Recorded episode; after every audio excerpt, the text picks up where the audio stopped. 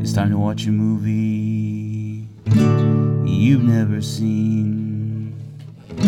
There might be some ninjas or a crazy death machine, but there'll be smiles and there'll be tears.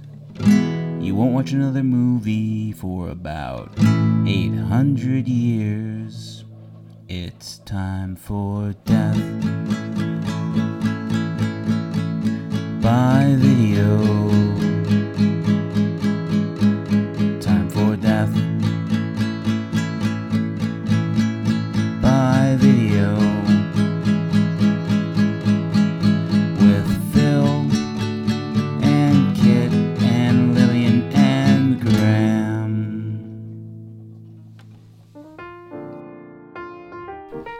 Welcome to Death by Video. I'm Phil. I'm Kit. And I'm Graham. Lillian is sick, and so she's off tonight. Tonight's going to be a different episode. So when we talk the, uh, about the our original, the original, uh, original lineup. lineup. all three Yeah. of us, yeah. Uh, we're not going to be watching a specific film tonight. We're going to be talking about some of our favorite films from 2018.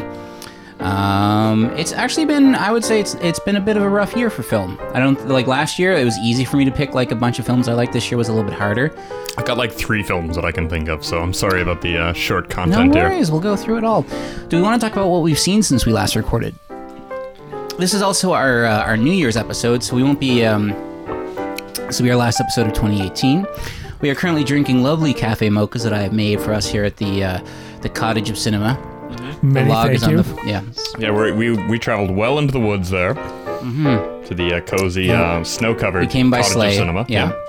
by sleigh ride. Yeah, it used to be a video store back in oh, back in '82, I think. yeah, yeah. I And, saw uh, some like uh like some shelves and some old uh, beta Mm-hmm. tapes, but uh, But they're now all roasting on an open fire. yeah. So, uh, so guys, what have we lo- watched since we last recorded? Good question. I'm bringing that up. Oh, yes. So It's been a while since we, we last Uh, It has been recorded a in uh, while. middle of November. You know, pulling back the curtain here. That's when we recorded our uh, Silent Night, Deadly Night episode. Yeah, so uh, the first movie I watched Mm-hmm. uh, right after uh, Silent Night, Deadly Night was uh, Maximum Overdrive. Yes, I'm, I'm only really giving this a shout out because the first third of the movie's fantastic and the rest of it's a total slog. Is that the uh, Stephen King screenplay? Yes. and directed his only time Uh, directing and a uh, feature. according to him, coke fueled. yes, Oh, he's very coke fueled. Did you see his uh, interviews? It looks like he's got coke drip. Uh, yeah. No, he uh, he was definitely aided in that by a, a little white friend. Yeah, it was the Tommy knockers that uh, finally caused the uh, led to the intervention, and that was his rock bottom. I hope Jimmy Smith's uh, finally brought him to his senses. Just slapped him around, said all day long. I'm Jimmy Smits. God damn it! I was on NYPD Blue. Um, I don't know why I did that. With Dennis Farina. No, wait, not Dennis Farina. The other guy. There's uh, Caruso. No, David Caruso, uh the guy who plays Sipowicz. the guy with the mustache. I know who's who you're always like talking about. He's Uh, like Dennis you did What? Franz. Yeah, Dennis Franz. I always picture him being the guy in in um, Psycho Two, being like, "We all know what you did. Oh yeah, we know. you might own this hotel that I work at, but I know what you did, and I'll tell everybody, even though they already know." It's just. He's a terrible character in that I movie. I generally find Dennis Franz synonymous with Die Hard 2. I was just about to say Is, that. yeah. it, is uh, you know because I can only think of NYPD Blue. He didn't have an extensive film career, I guess. He's no Brian Mm, he did Dennehy. beforehand, but the NYPD Blue kind of like set him on his path. Okay. Uh, yeah, he was in Die Don't Hard 2. call them movies. Yeah, he did the. Uh, what was he in, in Die Hard 2? He was the um, the head of The airport security cop. airport security. Yeah. Before 9/11, so they were a lot more ca- cavalier when it came to people dying in their airport. He's like eating donuts and shouting Yeah. into the mic. Come on, McLean, this is an airport, not an office building. And Don't that- they? Uh, don't they shoehorn uh, shoehorn Reginald? Um, Bell Johnson, no, they absolutely They should- do Yes, over they the do, phone yeah. and using the modern technology of fax, where it's like, I got, you know, the- John McClane gets the dead guy's fingerprints. He's like, I gotta figure out who this guy is. I can send a fax to my buddy in L.A. and, that I and met one Reginald. time. I guess they yeah. became friends after. And that. Reginald Bell Johnson like picks up the phone like, Hey, partner, how you doing? And Bruce Willis is like, I gotta send you a fax. Can you look these guys up? And then it looks them up, and it turns out, you know, just in and out. And that was it for Reginald L. Johnson. After that, he They did, did one reprise scene one day. one, day. He did repli- reprise his role in an episode of the 2000 series Chuck. If you remember that, he played the brother of the manager of the Bymore, where Chuck, uh, the character, works. And I love that series. It was good for the first two seasons, and then the third one turned to poo. There, Reginald Bell Johnson had a uh, good cameo on Brooklyn Nine-Nine as himself. Oh right, I remember that now. As, as the actor or as the uh, the As cop? himself. As Oh, Reginald Bell Johnson, yeah, Andy Samberg's basically torturing him. yeah, trying to get him to recite Die Hard lines doesn't work. What else have you watched, Phil? I rewatched the original Texas Chainsaw Massacre. Nice. Yeah, I got it out of the library. It was the uh, 40th anniversary restoration. It looks glorious. Mm-hmm. And I always forget how much they do with so little. It's Yeah, there's next to no on-screen violence. just a masterclass of Mm-hmm. camera technique, editing. It's It's one of the greatest films ever made. Like I, I, it's unfortunate that because of its horror trappings, it's constantly known as a horror. Like it's kind of regulated. It's like oh, it's that you know blood and guts picture, but it's not. It's so well made. Um, Nicholas Winden Refn just calls it a straight up art film. He's like, there, it's an art film. There's nothing you can't point to that and not say that there's nothing artistic about it. but it's got it's developed distinguished status. It's in the uh, American Mm-hmm. It's taken time, yeah. film. Uh, It's in the Museum of Modern Art. It's in the Yes. American Film Yeah. Registry, yeah, or the, the National Film Registry of the Americas. Um, it took time though, because I mean, like throughout the Oh, seventies yeah. and eighties and nineties, it was like you know judged more for like, oh, it's that blood and guts picture, and then the sequels didn't help. Even No. though I like the sequels, I I've only seen the second one. I love the second one. part three is good too. Yeah, I love them both. They're both different films. Even I've been debating about going back and watching Texas Chainsaw Massacre: The Next Generation. It just got remastered and restored and released, so I kind of want to. Right. I'm debating about dipping my toe into that terrible water again. I only watched it once in the 90s on VHS, starring Matthew McConaughey and Renee Zellweger. Uh, I guess this was right after Dazed and Confused. Yeah, it was right after that, right before Jerry. It was that sweet spot between Dazed and Confused and Jerry Maguire. Yeah. 1994. and a time to kill for Yeah, McConaughey. Exactly. Um, I saw Widows. Um, Oh, the new Steve How was McQueen it? I film. want to see it. I I like. I did like Mm-hmm. it. I had a number of reservations about it, but I did like it. Cool. Did it make your top films of 2018? And by default, it did because it's Okay. a slim list. Uh, Okay. um, I saw the documentary "30 Years of Garbage: The Garbage Pail Kid Story." Oh my God, where was that? I got it out of the library. Uh, Toronto Public Library, man. They like they know Yeah. their stuff. they only have maybe two or three copies. It was a pretty long waiting list, but it finally arrived. hmm It played at the Jewish one of the Jewish film festivals, I think last year. At the T- the TJF at the Toronto Jewish Film Festival. I think so. Or is it the other Jewish film festival that happens in Toronto that I can never remember the name of, like the Hebrew Film Festival of Toronto or something? It's the one that happens in May, I think. oh, okay. It's probably TJF. Uh, TJFF? Okay, yeah. um, They play some weird movies, I do Yeah. have to say. where I'm like, you're stretching the connections there, but yeah, like it's a bit crudely made. It's um, it's, it's almost two hours long. It's a talking head documentary, but it's very insightful. It really gets into the history of tops and uh, and the Garbage Pail Kids. and just the general that uh, the lowbrow art scene uh, surrounding uh, Mm-hmm. and the composition of Garbage Pail Kids. And, Cool. um, Anything else? I saw Silkwood. I really like that one. Name rings a bell. I can't recall it at all. It's a movie about uh, Karen Silkwood. She was a um, she worked at a power plant and was a whistleblower. Oh, and they killed her, right, or something? yes, it's Did was Sigourney Weaver in that? No. no Meryl Streep. Right, right, right. Meryl Streep with a mullet. uh, Yeah. That's what she- confused because it was an '80s film. That's what confused me. is Cher's, I guess, second Mm-hmm. movie, second or third movie. She was nominated for Best Supporting Actress for that one. Yeah, she was the person that like Silkwood disappeared, or was she poisoned with uh, with uh, what you call it, um, radiation? She, well, Silkwood was poisoned with radiation, and like they did find plutonium all around her apartment. Um, her car was ran off the road. There's Right. speculation that officially it was a car accident, but people believe she was murdered. So she was murdered. Yeah. I'm gonna say it. Yeah. No one's gonna sue me now. no one knows our last name on this podcast. Exactly. Mhm. Uh, Shepherd. Yes, Zephyr is my last name. Zephyr, Graham Zephyr. Re rewatched uh, me and you, Graham, uh, in the Mouth of Madness at the Royal, Yep, that was a fun night. and uh, another rewatch uh, saw The Driver the night after. Yeah, I was bummed I missed that one, but I'm but uh, I love that movie. That's probably one of my absolute favorites. Have you ever seen The Driver Kit?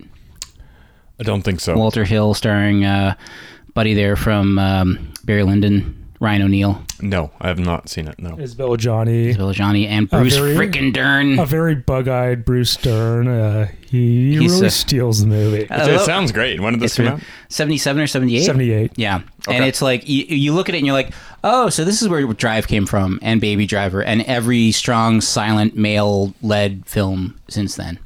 It's really good. Yeah, honestly, the best car chases ever. Super good. Um, and then since then, Phil, have you watched anything? Nothing. So nothing since then.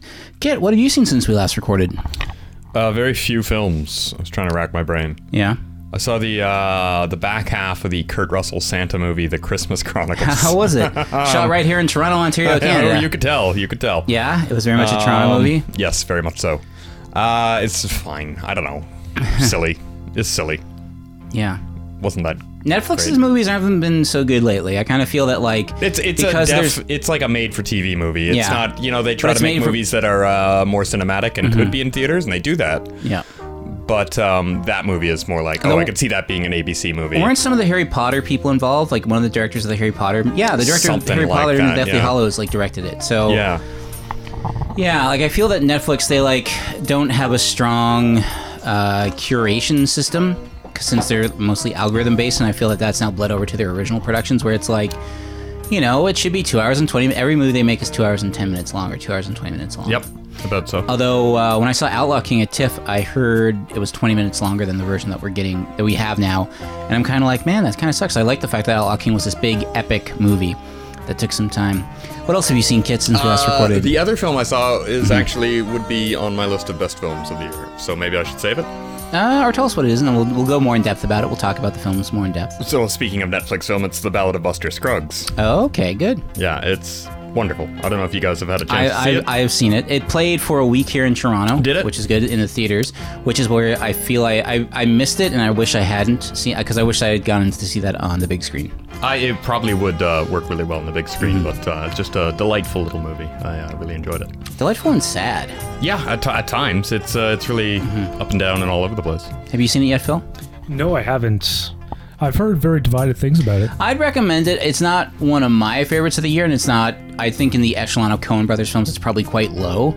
But um, I'd, I'd, I'd make, put it like mid range probably. okay, it's definitely above like Lady Killers and Intolerable Cruelty, but it, and probably Raising Arizona. But um, It's a little uneven. Like it's six vignettes, so Mm-hmm. Yeah. some of them are much much better than and I others. kind of feel that like some of them, like the one with James Franco, I wish was a little longer because like Yeah. that whole thing was just like I mean, oh, it was so well shot because that was the spaghetti western story. Each vignette kind of deals with a different genre of the western, like the singing cowboy type movie, uh, the with, spaghetti um, western. well, who's who's his name? Tim Blake Nelson. Yes. He was great as Wonderful. Buster Scruggs. Um, yeah, then you've got Good the, the the kind of more uh, the s- somber one, the Mm-hmm. Liam Neeson one. Yep. Which is more a McCabe and Mrs. Miller type. Yeah, yeah, Yeah. Mm-hmm. yeah. And then uh, the, the Tom Waits one was fantastic as Yeah. well. We'll, Just we'll get excellent. into that when we talk about our favorite Okay. movies of the year. What else have you seen? I think that's about it. I can't think of anything else. Okay, I will quickly go through what I've seen, which not much compared to what I normally watch. I, uh, I had a bit of a down, not down, but just sort of like not really in a watching mood. Um, bum, bum, bum. I watched the Italian film Il Boss from the 70s. It's a crime film. It was good except for the the more I watch old Italian films, the more I'm just like always kind of taken out of it by the crazy misogyny, anti-feminist, like patriarchal bent of them, where it doesn't really even need to be there. Like this movie was great except for the fact that the only female character was slept with almost every male character in it, slapped around, called a whore, and then she's like, "What? I am a whore. Blah, blah, blah. I go to college. I have forward-thinking minds. That means I'm easy to sleep around." And she's kind of beaten down and not really good. I started watching but didn't finish Battles Without Honor or Humanity, which I really want to finish, which is the film that I started watching that I forgot earlier. I saw the Ingmar Bergman film Persona Loved the shit out of it. Didn't you say that was your first Ingmar Bergman? or- Mm-hmm. No, that was Virgin Spring. Mm-hmm. Okay. Yeah, Persona. I So loved you're getting it. right into the Bergman. You're yeah, like, well, I mean, you're, I've you're seen two. diving right in. I've seen two. So So you saw that at the light box. saw that at the light box, and then in the same night, I also saw Bodied, the battle rap movie, which is Want to see that? It looks great. no longer playing in theaters, unfortunately. But I will talk about that. It my it made my favorite films of the year, so we'll talk about them more later on. I watched the um, Chiro H. Santiago um, Filipino film, The Mothers. That's Mothers with a U M U T H E R S. It's a um, female gang um, goes to a Filipino prison to find what happened to one of their sisters. Turns out she's dead. Then they like free the women and attack the men. Um, fun, but you know. meh. And then I watched the Ballad of Buster Scruggs, which uh, I liked. I liked it quite a bit, but uh, yeah, I don't know. Um, and then finally, yesterday I watched The Hills Have Eyes, the original 1977 version, as hosted by Joe Bob Briggs on his current um, marathon on Shutter called Dinners of Death. And I'm about halfway through his episode on Dead or Alive as well. Um, but yeah, I forgot how how much that film, even though it's like uneven, but there are certain scenes in it that are just amazingly hardcore and amazingly um, uh, just just so terrifying. Like there's the scene when the um, when the inbred cannibals attack the trailer. Even though I think that the uh, 2000, I think it's 2007, 2006. 2006 with Ted Levine. Yeah, yeah, that remake. I, I feel it's better than the original, but uh, this one had some great scenes in it. And that brings us to now. So, guys, 2018 is drawing to a close. Sure is. I'm kind of glad to see this year end. Um, another crapo year, but uh, we made it. We're almost at episode. This is episode 49. The next one's gonna be 50. 50, and I know what we're watching for that one. Yeah, that we'll spoil it right now. We're watching Plan 9 from Outer Space. Probably the best, the movie that kicked off the whole watching outsider art or films that aren't considered technically good. So bad it's good, kind of. I think that's where Oh, We that don't was- watch those films. I know. Yeah. Yeah, we do, but No, we, we don't have. But that's not our attitude. These films aren't so bad. They're good. They're so awesome. They're amazing. Um, so yeah. So Planet Nine from Outer Space will be our first year, our first movie of 2019, if we all make it to 2019. Knock on wood. Um, and yeah, we'll go beyond. Any standouts before we get into our favorite uh, contemporary films of 2018?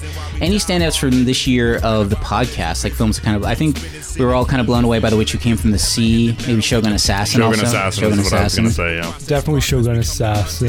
Mm-hmm. Um, we were really taken by Malatesta's Carnival Blood. Right, Maltese Carnival Blood. The whole American was Horror interesting. Project uh, did well. It's hard to remember everything we watched this year. but Karate Warrior Six. We watched a lot of Albert Pune. Yeah, yeah, yeah, we did. so, We watched, so um, lots of good stuff there. Um, Yeah, watched. I think it's the first Captain time America. I watched Cyborg, so really enjoyed Cyborg. that. Yeah. Oh yeah, I, I totally forgot that we did the whole Albert Pune series. Cyborg, um, Radioactive Dreams. What Was it, what were the other ones we did? Oh god, I'm gonna have to bring. trying to remember. Cyborg, Radioactive Dreams. Oh, Dangerously Close, which was really good. Of course, yep. Um, and then there was another one too, which I'm blanking on. Oh, Doll Man. Doll Yeah, Man. they were so fun.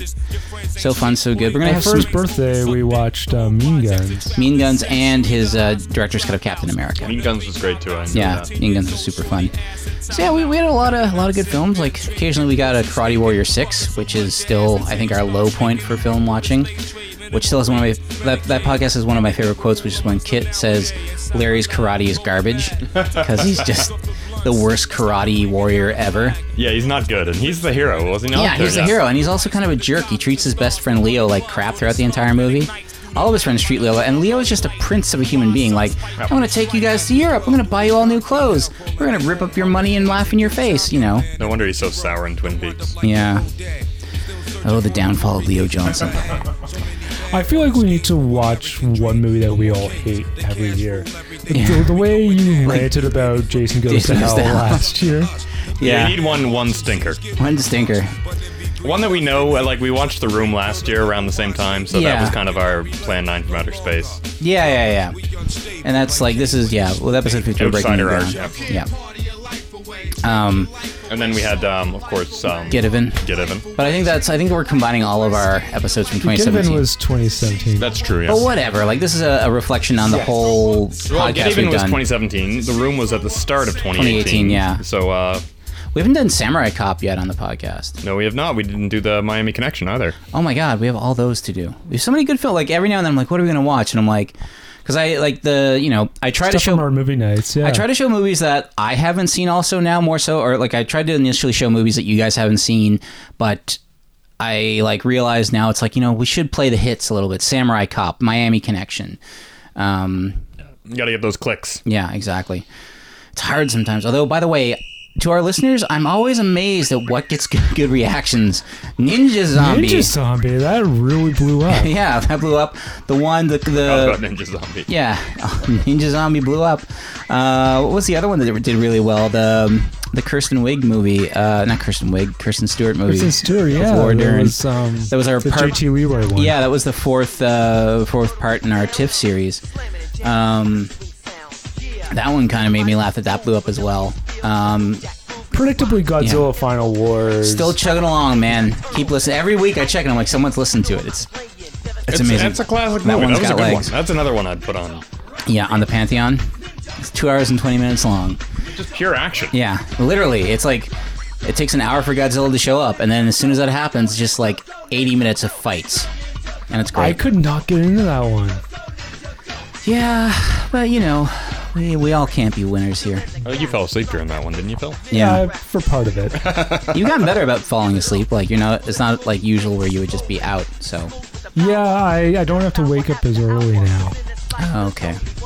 Uh, coming up after episode 50, we're going to be doing some Bruce exploitation. So I'll just ruin that right now. We're going to do a couple uh, Bruce exploitation films.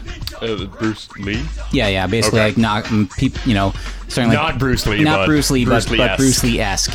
One Bruce Le. Bruce Le, Bruce Yes. Lai, Bruce Long, Dragon Lee, all those guys. Um, Bryce Lee. Bryce Lee. Um, we're also gonna do. We're gonna go for a while and actually have the other hosts on the mo- on the show pick movies to watch. I'm So excited for this. yeah. So I think I know what I'm picking. do you know? Do you want to tell me? No. Okay. Um, that'll be interesting when I don't. Yeah, spoiler. Like t- again, pulling I, back I the, have some the curtain. ideas, but I haven't I'm um, settled on one. pulling back the curtain. I pick all the movies we watch, so we're gonna we're gonna mix it up. in And sometimes future. the ghosts. And sometimes, yeah. Sometimes the ghosts. not since you know s- uh, the first ten episodes, but um, yeah, we're gonna be getting into some interesting stuff come episode fifty and beyond. So Phil, what are your favorite films so far of Oh, 2018? Granted, Roma, we have none of us have seen Roma. I'm taking it. We didn't make it out to the 4K screening this No. weekend. It's gonna open up on the sixth at the Lightbox in Toronto, which is gonna be in the past now. It's gonna be on Netflix on December 14th. I'm gonna go see it in the theater because that is a big screen movie. Yeah, I, I'm not paying for Netflix, so I. So to the theater. To the theater. of the cinema. Gotta find a friend with a Netflix account. They usually have a spare account. Yeah, totally. Uh, the first and best. Uh, Yeah. Technically a 2017 movie, but did not drop until 2018. There's a couple of those on mine too. The Phantom Thread. Ooh, nice.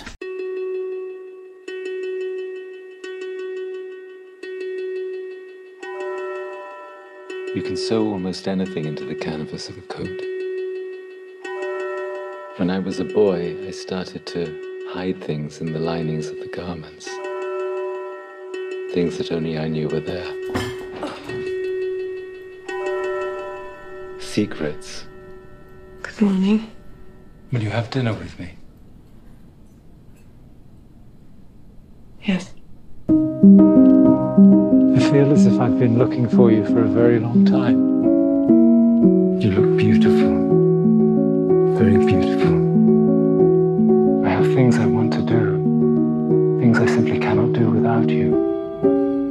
Reynolds has made my dreams come true, and I have given him what he desires most in return. Every piece of me.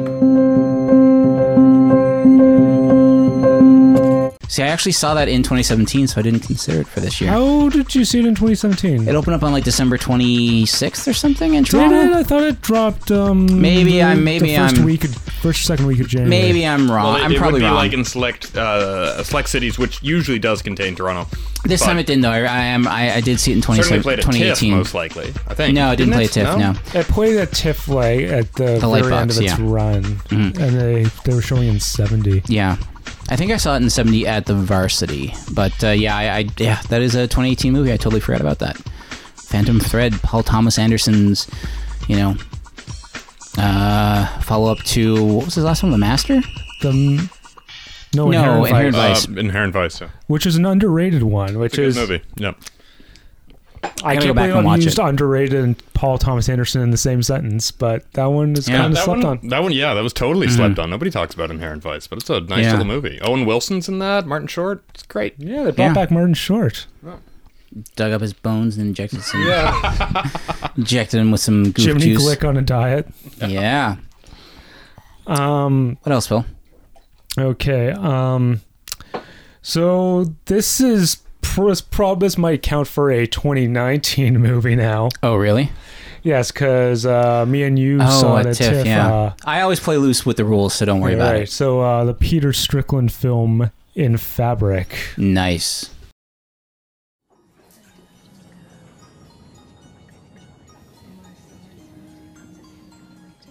Touch it.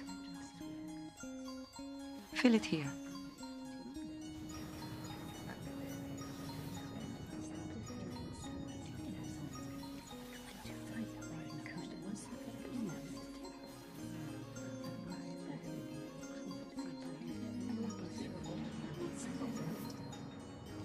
And may I interest you in other desired supposes in our exclusive boutique?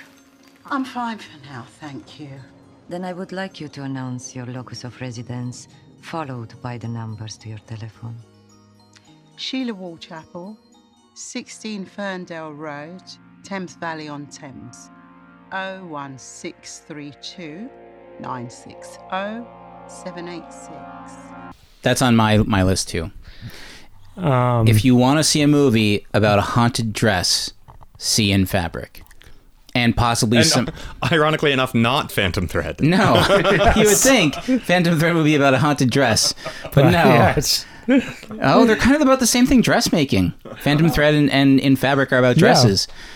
I, I guess P.T. Anderson had dibs on that one, so Peter Strickland was Yeah. probably just shaking his uh, Oh fist. God, I'm sure Peter Strickland was like, I bet he's got possibly robotic.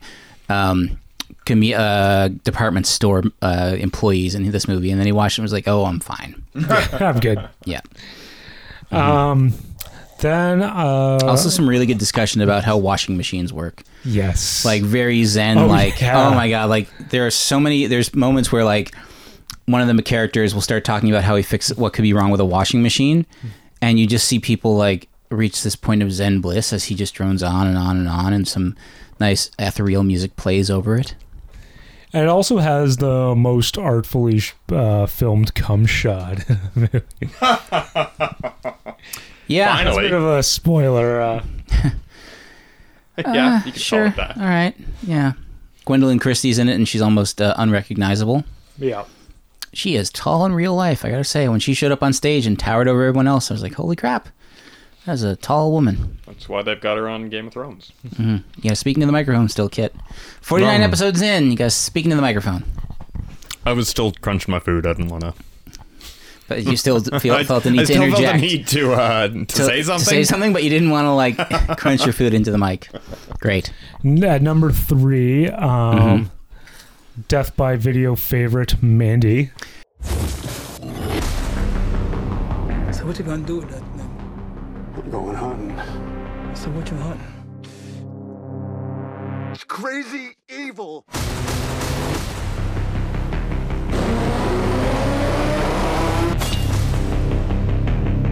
You think you're so in love? I'll show you love. Oh man, they wronged you. You exceed the cosmic darkness. It glowed from within, strange and eternal.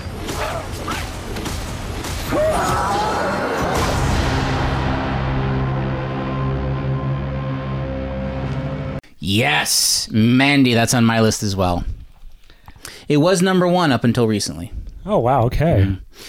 We'll talk about that quite a bit. Uh, number four, uh, You Were Never Really Here, the Lynn Ramsey movie with Still haven't Joaquin seen that Phoenix. one. I heard it's quite good. I'm gonna ask you some questions. How many are there? One guy inside the front door, second guy on the top floor. After the tone, please leave a message. It's done. Man called. He wants to see you right away. State Senator Albert Vato. His teenage daughter's missing. What's the lead? He got an anonymous text with an address. I've heard of these places. They said you were brutal. I can be. I want you to hurt them. I really liked it. Um, Kid, have you seen it? No, I want to though. It looks great. Yeah. Okay, now we're getting into the movies I liked but did not love. Oh, okay. Uh, David Gordon Green's Halloween. Okay. Yeah, that was a solid one. That, that's made my list, my best of list. Um, I like it quite a bit. I actually have the soundtrack. Soundtrack's awesome. Yeah. John Carpenter just knocked it out of the park again. Him and uh, Cody Hill, Cody Carpenter and uh, Dave, David Davies. Cody Hill. Cody Hill. Yeah. Cody Rhodes. Who's Cody Hill? You're thinking of Jody Hill, Uh, who's a frequent collaborator with David Gordon Green, so Ah. it makes sense. Yeah. Cody And Rhodes. Danny McBride. Yeah. Yeah. Cody Carpenter. Yeah. Sorry. Uh, the documentary Scotty and the Secret History of Hollywood. I don't know that one. What's that? That's uh, about uh, s- so is a man uh, Scotty Bowers. He was a uh, a sex worker slash Hmm. pimp to the stars. Oh wow. Many of whom were in the closet in uh, the Oh, golden I age of see. Mm-hmm. Hollywood. And he wrote a very controversial bestseller a little over a decade ago because he's, he was basically outing out long deceased Hollywood stars who can't really speak for Yeah. themselves. Can't but- can't say like yay or nay. Yeah. It's always difficult with that, like after the fact, even though like when you know sometimes occasionally evidence outweighs truth, or For evidence sure. outweighs feelings of truth. I guess. Yeah. but it's still compelling nevertheless and it was an entertaining movie um the aforementioned widows nice so it's a well-made movie but it's also it also gets really heavy-handed in the 2nd half Mm-hmm. I, I i mean all steve mcqueen's movies are really heavy-handed but uh Yeah, he kind I- of deals with like heavy stuff, shame, hunger, uh, Twelve Years a Slave, Slavery. Uh, Yeah. This this seems like it would be his lightest movie yet, right? I mean, it's, it looks like Was it's there is, yeah. Was there a heroic Canadian? Because I, w- I would love it if one of his tropes became heavy themes with a heroic Canadian just showing up to save the day. Was there a heroic Canadian in shame? No, no. But I wish there was. I'm like just the guy at a bar that's Busts like, into, uh, just like, dude, you gotta calm down. This ain't healthy, man. and you could tell this movie was a mini-series Yeah, it's an adaptation, right, of a, It's an of a British adaptation of a television movie. series. But uh, they, it was a British miniseries, but it was also which was book by uh, a yeah, book by Linda LaPlante or whatever her name. Linda is. LaPlante, who wrote uh, Prime Suspect. Oh, I did Mm-hmm. not know that. How about that? Interesting. I do love how Steve McQueen kind of like just dissed the entirety of television production because someone asked like, "Hey, Widows was originally as a B- as a television series. Did you ever think about doing that?" And he's like, "No." And they're like, and he was then followed with a follow-up question like, "Why? But TV's so good right now." He's like, "No, TV was good for a little bit." But it's back to sucking, and I kind of agree. Like we have no Sopranos, no Mad Men, no Breaking Bad. Well, Granted, that's- Better Call everybody's Saul. trying to do those formulas again is the problem. And You're the like thing is- everything needs an anti-hero, everything Yeah. needs to be morally ambiguous. Exactly. Everyone's trying to recapture lightning in a bottle, and it's just impossible to do that. You know, that's where I think I think the best series right now that I've watched were uh, probably because we don't really talk about TV on on this movie podcast. Um, sneak it in. every now and then. I think um, Channel Zero was good. heard good things about it's Channel really Zero, good. yeah. It's only six episodes long, and that's it. I really dug that. I really dug uh, currently season three of Daredevil. I thought was quite good. I think They that canceled that, right? yeah, yeah. There's Netflix is they're pulling some wacky shenanigans lately because they don't they're trying to like choke Disney out because Disney's starting their own streaming service next year. So they're like, oh, we're canceling this series because it wasn't doing as good as it used to. It's like, nah, nah, nah, I don't think that's true. There, Silicon Valley boy. Um, And what was the other one that I watched that I thought was good recently? I mean, Better Call Saul is quite good. It really Oh. is. Yeah. But other than But- that, but yeah, like going back to Widows, it's Yeah, sorry. It's mostly because it is a well-paced movie, but you, you could still tell it's the length of the movie. It's barely it's two hours and maybe five minutes or so, and okay, so it's not like a it's two and a half big hour. ensemble movie, Mhm. and they're just cramming so much into it. And Cool. for the most part, the pace works, but it's it does feel a bit rushed at the end as well. Like it's Mm-hmm. a plot-driven movie, but it's trying to f- shoehorn in big themes into an otherwise pulpy plot-driven movie, and it does have a couple obvious plot twists, but I didn't mind that. But nice. Okay. Well, it's you still know, a good movie. Yeah. Good movie. In spite of that. You liked it, you didn't love it. Yes. Anything anything you saw this year that you absolutely despised? I have saw a number of movies that I despised. I, I normally say like let's not go there, but I want to hear what you got to say. All right. you have a list of movies you hate on your phone. Yes. Is Hereditary on there? Yes, that is my worst movie of the year. Wonderful. And you haven't seen Suspiria yet. No, I haven't. We'll wait until that one. And the second worst movie of the year for me was A Quiet Place. I haven't seen that. I've heard many good things. Yeah, that was. I, rid- I think I'm probably going to watch it and disagree with you heartily. and like even with Hereditary, it really was only the ending that pissed me off in that movie. Like when that happened, I was like, "Oh come on, you just saw the witch and did that again."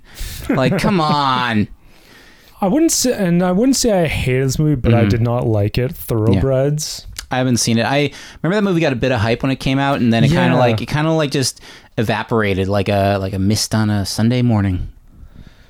It was, I think it's the last of the posthumous Anton Yelchin movies. Right. yeah. Mm-hmm. I forgot about those. I almost hated Let the Corpses Tan. I know that's probably one of your favorites. It is one of my favorites, and you can and you can dislike it. It's okay. We can have Yeah. differences of opinion. I'm still right and you're still wrong. It's okay. Yeah, all I'm- right. I'm, kidding. I'm kidding. Right. Opinion taste is subjective. That's the thing I keep having to tell myself.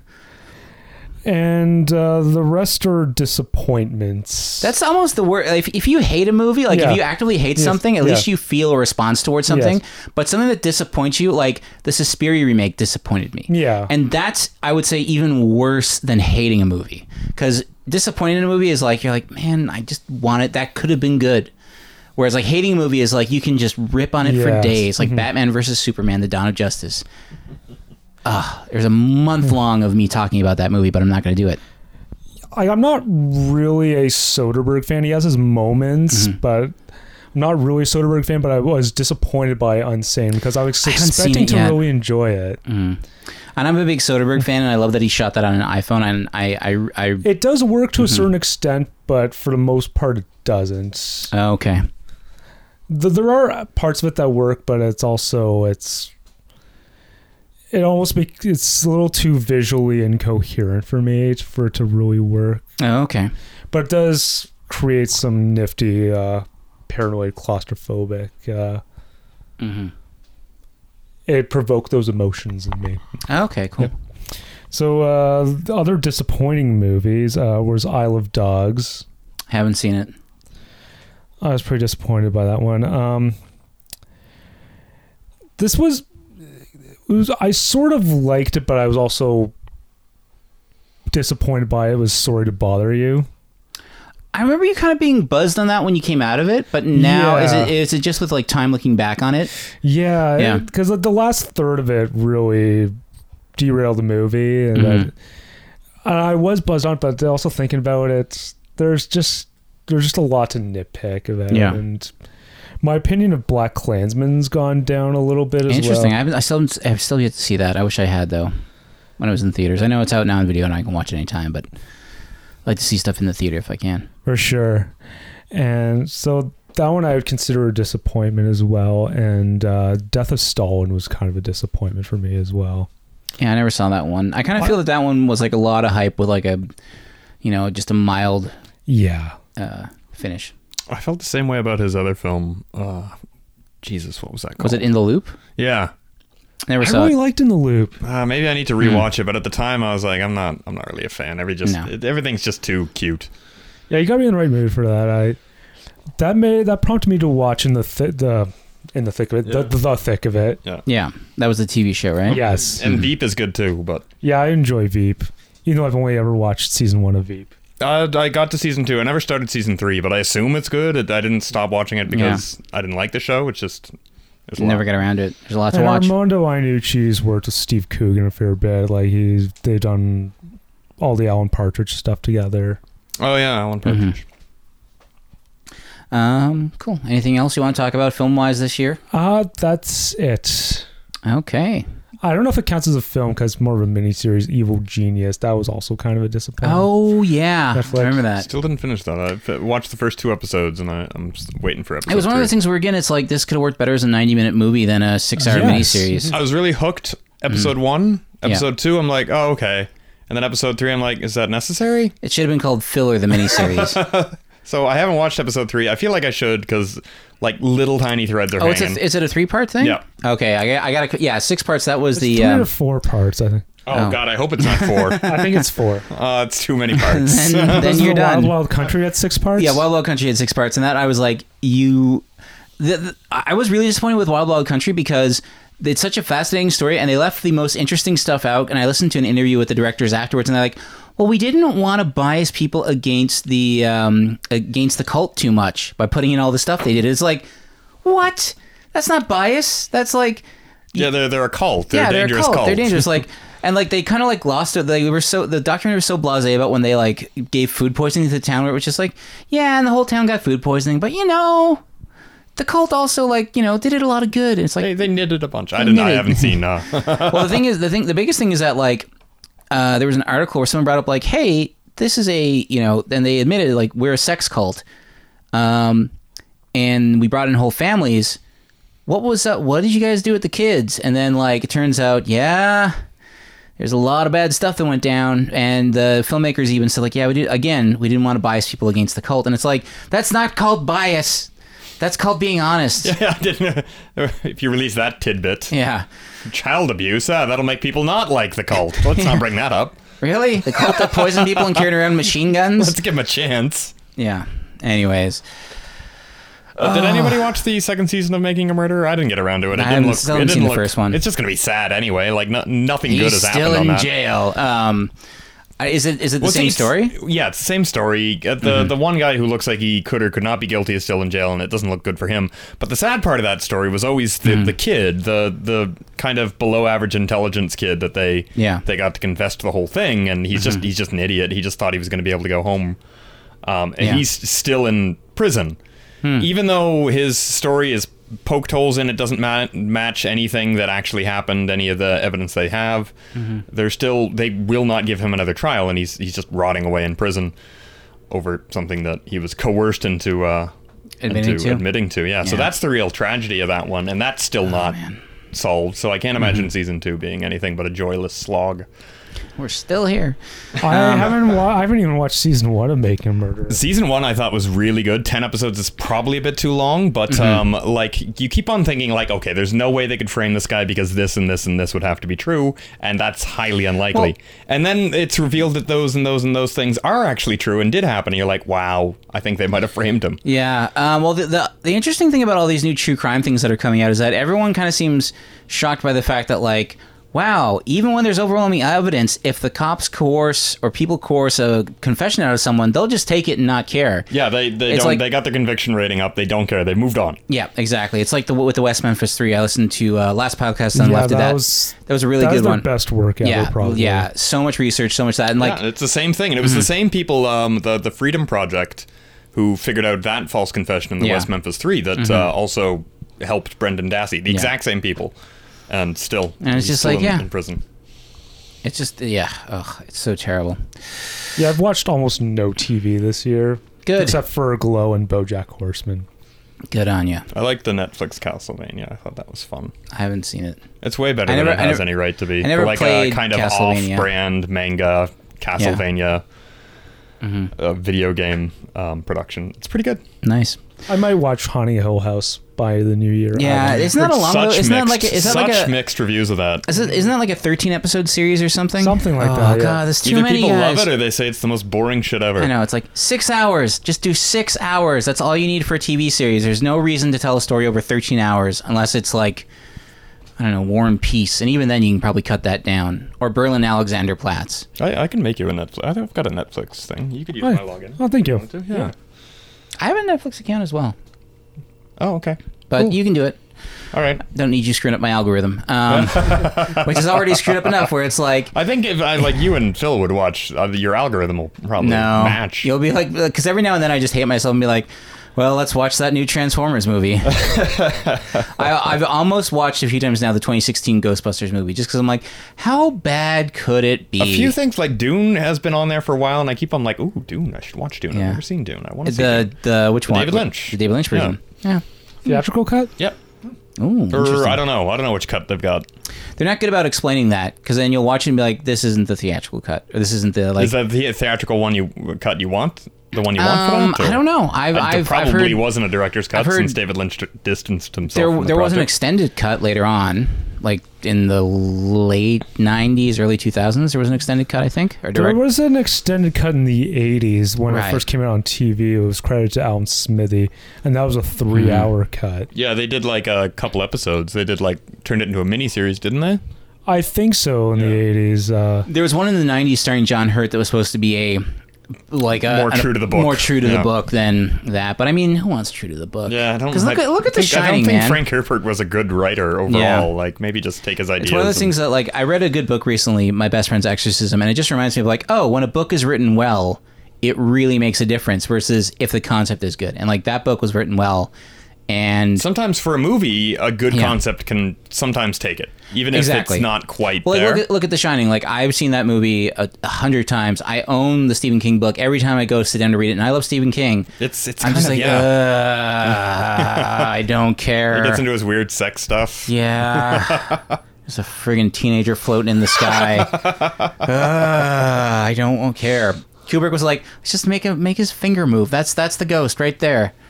Although uh, Kubrick still has the weird sex stuff, but Yeah, but it's it's a little different. It's but different sex stuff. It's more like, huh? And then you move on. Like you why only- is the tub lady naked and beautiful? All right, Okay, and then then she's a hag. It's a metaphor for marriage, apparently. Like, That's, what, okay. that's what I learned recently. That It was makes like sense. I was like, because you're seduced and brought in, and all of a sudden you blink your eyes, and oh my god, that's what I heard about the. Uh, actually, that's another movie I watched. I Mm-hmm. don't think I brought up was uh, Annihilation. I finally got around to that. Um, Oh, yeah. I heard the movie is more of a metaphor for marriage. Really? Whereas the book series, if you've if you've read it, is I read half of the first book. It's just about aliens. Yeah. But um, the the movie's about marriage. Interesting. yeah, I read the first book and was kind of bored by it. I, Mm-hmm. I couldn't put it down. The first book, the second and third book, yeah, they they get pretty dull. Uh, but the first book's great. I thought. Cool. So, Kit, moving on to you, your favorite films of 2018. Man, I like again as with Phil, my list is so thin that It- it wasn't a I pretty great much just year. have to name the films that I've seen this year. Okay. I was prepared to put Isle of Dogs on there, even though I haven't seen it. Just as like I'm assuming that's probably one of my favorite ones.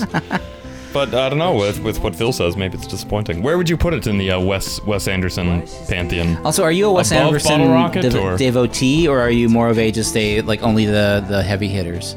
Um, it's kind of tricky because I liked every Wes Anderson movie at least a little bit from Bottle Rocket up to Moonrise Kingdom. Yeah.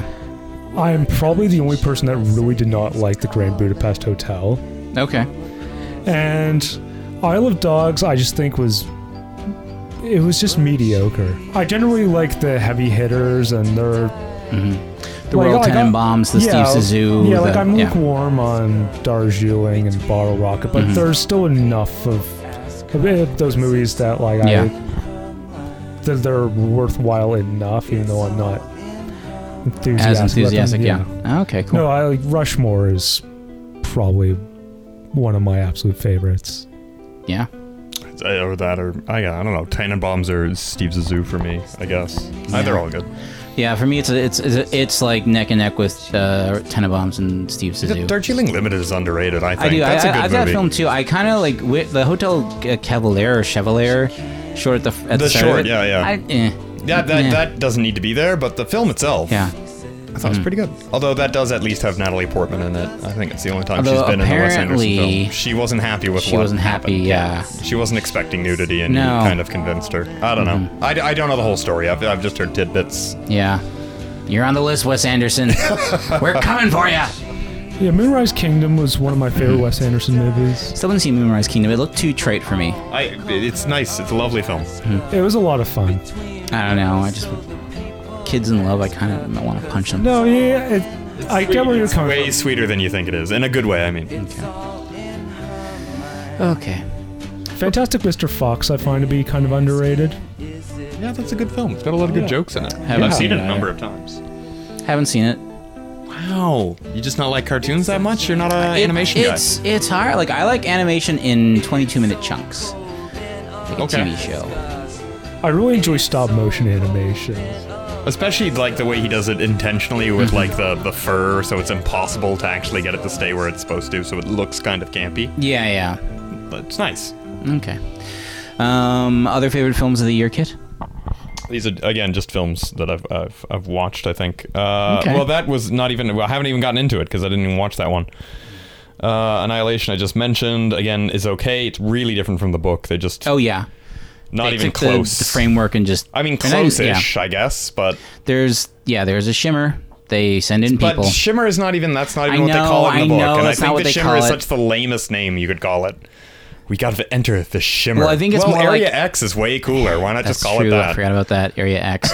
but I do think that like the whole thing with that is that it was more like a name that because it's like, well, what are, what are, what what is this area X? What would- how would you describe What the is- edge of it? Well, what's it'd his- be like a shimmer. Let's call it the shimmer. Jeff Van Jeff Vandermeer did have a hand in writing the script. Mm-hmm. He helped uh, adapt the book, so I guess he had other ideas, maybe different Yeah. things he wanted to explore. But I, I don't think it worked as well. Mm-hmm. Uh, Black Panther was good. I have seen gods fly. I've seen men build weapons that I couldn't even imagine. Uh Uh-huh. huh. I've seen aliens drop from the sky. Yeah. But I have never seen anything like this. How much more are you hiding? Hold up. Let's go. go,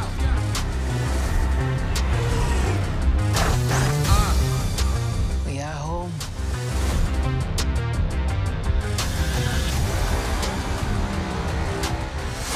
My son, it is your time. Show me my respect and bow down. You get to decide what kind of king you are going to be. Don't freeze. I never freeze. Right, like it's haven't not seen a bad it. film. You didn't see that? I thought you saw that No, with us. no, I wasn't there. It's a fine Marvel movie. Cool. Uh, Incredibles 2, again, reliably good. Uh, Pixar doesn't make too many uh, bad films. Uh, We're looking Deadpool- at E- you, planes. They that was Disney though. Oh, but that was an offshoot of the cars. Offshoot of unit. Cars, but uh, Pixar wasn't the studio that made that. That was Disney Animation. Yeah. Um, you cars too. I've never seen. I've seen Cars 2, and it I've didn't never seem seen Cars necessary. 2. Cars 3 is out there waiting to Really? be seen. Yeah, Cars 3 was made and has been in theaters. That was 2017. Really? Yeah. Uh, I don't follow that at all anymore. Now they're doing a Toy Story 4, and I'm like, couldn't they just let it let it go? Let it go at three, but No, because they got still they more got money there. Islands to buy. They got mouths to feed. Well, I mean, Tom Hanks is doing enough, but Tim Allen doesn't really. I guess he's got He's his got his last TV man he's got his standing. TV show Back from the Dead. Yeah. Conservatism is alive and well. as long as Tim Allen is on the TV, where he can, sh- you know, put people in their place and say, "Why don't we all get back to the way things were in the 1970s?" That's basically what his shtick is. I mean, I thought it was ironic back in the '90s when he was. doing it, Mm-hmm. Everyone but- did, and now it's like, "Oh, No, you that's weren't how you kidding feel. around." Okay. Yeah, I'm being serious. Why is everyone laughing? I, I do these speaking engagements and I detail my like ethos, and they laugh at me. Uh, so Ready Player One, which was Oh, that happened. Yeah, I forgot that it's movie came just, out. that- it's just a movie that happened to me. Really, it's like a. It's like happened to me. It's like telling you that I went on a ride at Wonderland. It's like, oh, okay, was it fun? Yeah, yeah I guess. Yeah. Did you take the Top Gun ride? Sure. Sat in a seat, moved me around, dropped me It's off where I fine. started. Left. Um, uh, Incredibles 2, I already talked about Deadpool 2. Halloween, I liked. I, I guess that we're getting into my actual top Yep. movies.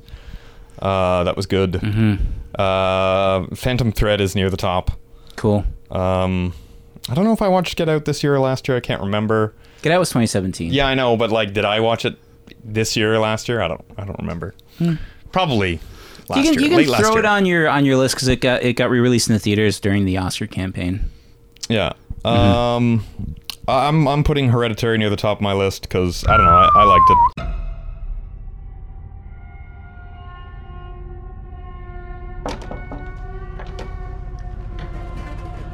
Come on, Peter. Let's just do it.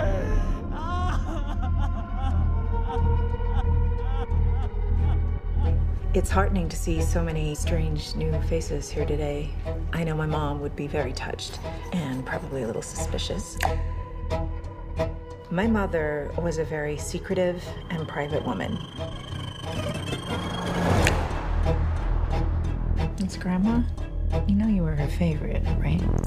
Even when you were a little baby, she wouldn't let me feed you because she needed to feed you. She was a very difficult woman, which maybe explains me. I recognize you from your mother.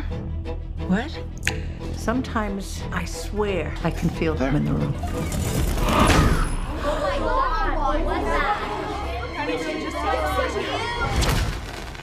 She isn't gone.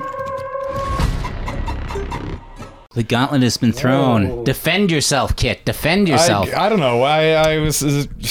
It's not a perfect film. No. There's a Tony Collette's performance is great though. Fantastic. Yeah. Um, it could be shaved down by an hour, and it would probably be a much better movie. Yeah. But uh, ever since I've seen that, That- movie, that I have gut a punch. definite fear of naked boomers hiding in, in shadows and alcoves. I actually think about that. You have to- before you go to bed at night, you shine like- a flashlight into all the corners of your room to make if sure if I'm there's to walk to naked the baby washroom in the boomers. middle of the night, there's going to be a naked boomer kind of hiding in the Ah. shadows. It's it's kind of it's it's a creepy thought. I never thought yeah, that that could be I so got, creepy. I got a big fright today, not by a naked boomer in my apartment, but so I so I like I, I I like slept in this morning, and I was walking out into my living room to put on the coffee pot, and I was still in like my boxers and t-shirt from sleeping, and there was a knock at the door, and I was like, oh god, and then I like ducked down, and I realized, oh, it's the Jehovah's Witnesses back again, so I just hid in my bedroom until they left.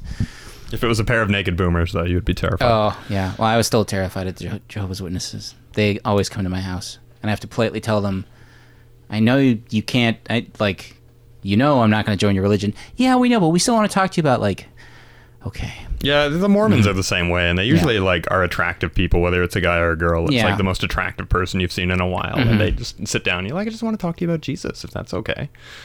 You're like, Sure. "Oh, all right, okay. You're being they, very They are nice. not attractive people that come to my house from the Jehovah's Witnesses. I can, I can, I can say that because they're not going to listen to this podcast. a bunch of uggos in that religion. Yeah. Do Mormons knock on your door? No, they don't actually. They they Mormons approach you when you're on the TTC. Yeah. Oh. I'd love to sit down for some coffee. Yeah, I know. Uh, you get it? Because uh, Co- Mormons don't. don't drink coffee. Caffeine. Ah. Ah, I forgot about that. I remember They're- uh, they're uh, like Quakers. Those a Mormon Mormons. guy talking to me on the subway once, and we were talking about because he saw me reading a book on movies, so we're talking about that, and he's like, "Oh, well, you know, Jim Morrison made movies when he was in film school." I'm like, "Oh, you a fan of the Doors?" He's like, "Well, I used to be, but I can't anymore." And I'm like, "Why can't you?" It's like, "Well, because you know, when you become a, a Mormon elder, you actually Mormons aren't allowed to listen to anything other than classical or church music." And I'm like, "Oh man, what about movies?" And he's like, no, I can't watch them either. I'm like, you're really not selling me here. like, can't listen to rock and roll, can't, you know, watch movies. Like, you're on the terms of like being a restrictive religion, that's pretty high. Where does it say that in the Book of Mormon? I don't know. I'm sure Joseph Smith came out in 1955 and was like, no rock, no movie. And then back into his Hmm. It's like magical being a hut. proud boy or something. You Yeah. No more masturbation or whatever deal they got going on there. So that's why Gavin McInnes left. um. Okay. So then, yeah, the aforementioned um, Ballad of Buster Scruggs.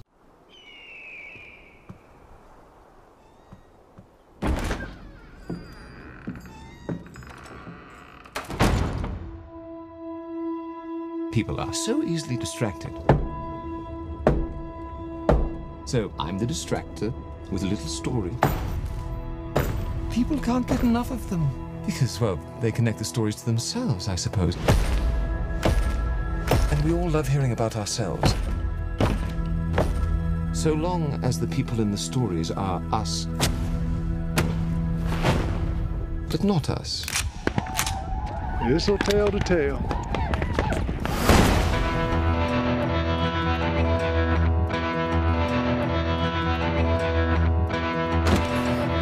I'm Buster, Buster Scruggs. You're shooting iron work. Appears to do, yes. It's Mm-hmm. at the top of my list. Just uh, a Should we just get a great into should we get showcase into the for bus, um, Ballad of Buster Scruggs a little bit? I, I feel we should. I mean, you haven't seen it, Phil, so we can't really talk. Yeah, I don't want I don't want to ruin it. Yeah. But it's it's six Wild I, West. I don't care about spoilers, so you can spoil. It's, Well, it's six Wild West vignettes. They're all very Yeah. different. Um, It's the most- One of them's I- like a madcap musical. I the would other actually one's- say this fil- film reminded me a bit more of a Wes Anderson film than a than At a, points. at points with the book and like some of the triteness. Um, but I really dug the uh, the Tom Waits segment. I really love the uh, the James Franco segment because it was the most like spaghetti western, and I love spaghetti But westerns. again, it's just a great showcase for these character Yeah. actors like Stephen Root. Mhm. Um, Saul Rubinek pops up. Saul freaking Rubinek, I know. man. I haven't if seen you him in watch, ages. I know if you watch any Canadian movies from the 1970s to the 1990s, or True Romance, Saul Rubinek was in it. By the way, Tyne Daly is in is in that movie. Um, Tom Waits, yeah. Zoe Kazan is in Bill it. Heck. Bill Heck. Yeah.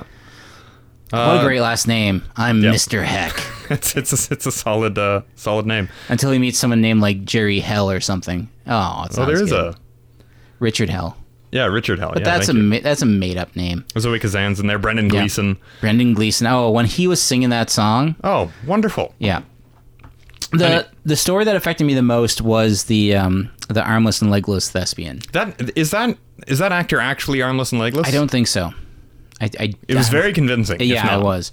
We should look it up They though. used, maybe they used some Forrest Gump style uh, visual trickery there. I think it was a bit of the CGI Because trickery. I've never seen that actor in any. Here he is, Harry Melling. Uh, I've never seen him in anything. It's you can't tell from these photos yet. Is he standing? but you can't see his. You can't Is see his any arms? limbs. yeah. Oh yeah. Oh no, he's got hands. Okay. Yeah, I think he has arms. He might And, be without legs. um, no. Yeah, he's got arms and legs. Yep. Okay. And he used to be chubbier. He played Doug. Dudley Dursey in the Harry Potter films. I didn't know that. Yeah, he used to be uh, a little chubster, a chubby funster. So I Oh, don't know good what I- on you, man. You're giving me hope. Um, but uh, no, that that's that that that whole thing was so sad, and I kind of related a lot to that thespian of where like he realized like he can be easily replaced by a chicken. By a chicken. Yeah, that was Oh, depressing. Although that chicken was pretty, I couldn't figure out how the trick the trick with the chicken. So I would be like, yeah, I'd, I'd pay two bits to see that chicken count numbers. That's pretty. I sweet. wouldn't. I'd pay two bits to eat that chicken. You give this chicken two numbers, uh, Phil, And can add them together or it adds subtract them. together, and then picks the number that it adds Yeah. to. 11 Uh-huh. plus 11 22 but the thing is when he bought the chicken he didn't buy the the trailer that had the the things in it He, he, just, must have got that. We must have just missed that. I thought Yeah. about that too. He just got the chicken though. Yeah, I it was was like, does just- he just want to eat the chicken? No, I no, hope oh, he's so, yeah. replacing. he's replacing the armless and legless last man just when like even the way that it's dealt with where he just you know it's you don't see it but it's implied that he just You drops know, him yeah. into a, a Into the river. and that's it and i'm just like oh man like that just killed me i'm so Yeah, glad that that was was, a sad one. like the middle of the movie and not the end Yeah, it kind of. 'Cause if It, it starts really high with the Ballad of Buster Scruggs, and then it goes down to that kind of dip, which is still a great It- yeah. vignette, but uh, it's sad. sad as hell. And then it goes back up with the uh, the wagon train and yeah which was just sad and then finally the the coach at the coach end. ride with death, which was really good Yeah. with Saul Rubinek and Tyne Daly and Brendan Mhm. Gleeson all together. Singing some great Irish songs. And yeah, and just when it just came in, like, well, we're repos, madam. It's like, oh, you mean you're bounty hunters? And I'm like, "N- are they bounty hunters or are yeah, they? oh, it's reapers?" kind of left open that. It's kind of left open that they're on their way to they're in purgatory and they're on their way to the afterlife. yes. Yeah, I mean, yeah, it's it's good. It's I I wish, I almost wish that the James Franco thing was an entire because he just had the worst luck of like And it's so well filmed. Who was their uh, DP Cinematog- on that it's one? the it's the same cinematographer that shot Inside Llewyn Davis. It wasn't um, Okay. They're they're you know uh, Ro- not Robert Yeoman. That's not his Uh, name. Roger Deakins. Roger they Deakins. didn't yeah. use Deacons on this one, but it was really Freaking well Deakins, shot. yeah. It just looked great. And all each throughout. vignette had its own style to it too, which was really good. yeah, Like definitely. the singing cowboy was like overlit, bright, you know, big Disney colors, and um, Which and it was great too. Yeah. By the way, Tim Blake Nelson is I wonderful. know.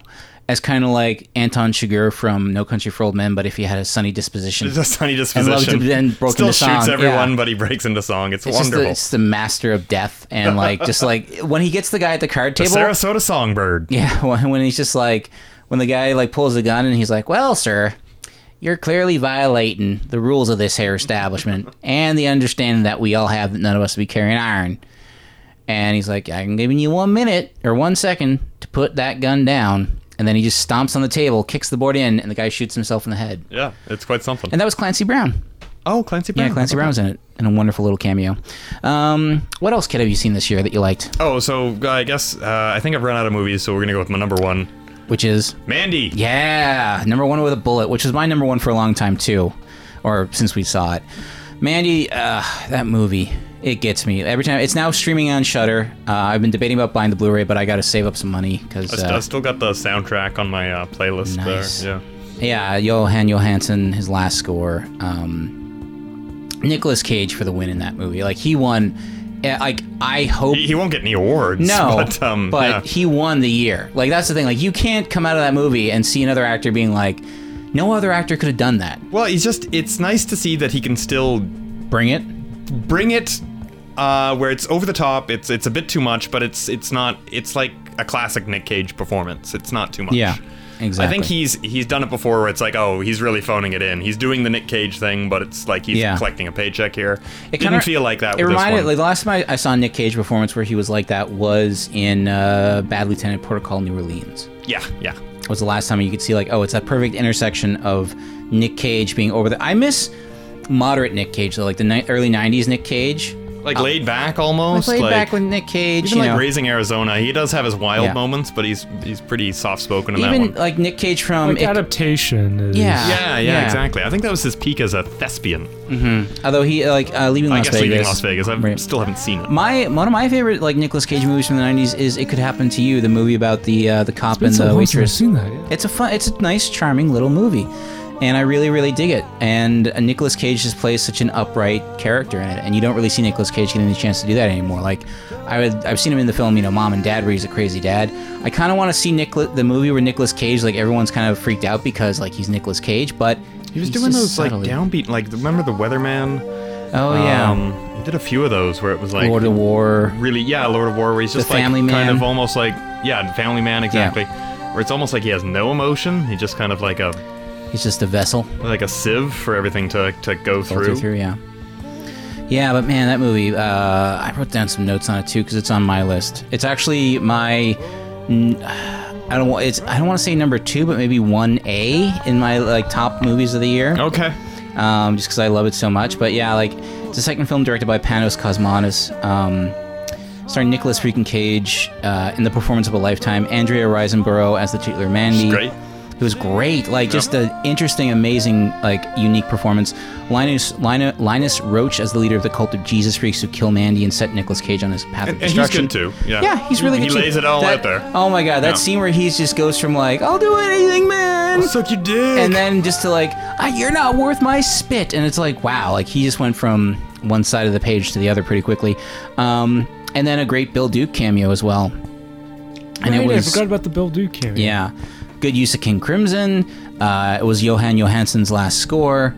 Just a solid all around. Like I the can't. death death biker cult oh was my pretty, god! pretty Yeah. good. Bikers from Hell that like took some bad LSD. Yeah. Oh That's, man. that's- that scared me off LSD for the rest of my life. Like any any curiosity I had is dead. Um, I think Easy Rider did that one for me. yeah. Yeah, no, it's such a good movie. I can't I can't get past it like just to really like, you know, I kind of want to like the first half of that movie is relationship goals all the way. Um, you know, just watching cheesy creature features on TV and things You like and your that. girl working at the local convenience store in the backwoods. Yeah. Watching. cutting down logs. Yeah. Would be a good life. Mhm. Too bad it's not possible cuz it's a movie and it's fake.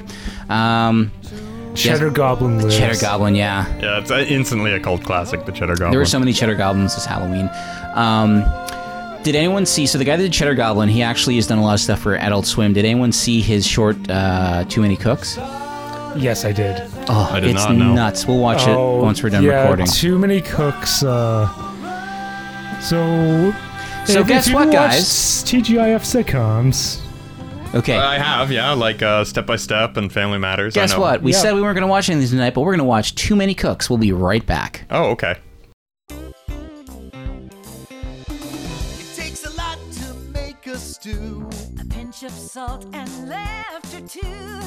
A scoop of kids to add the spice. A dash of love to make it nice. And you got too many cooks. Too many cooks. Too many cooks. Too many cooks.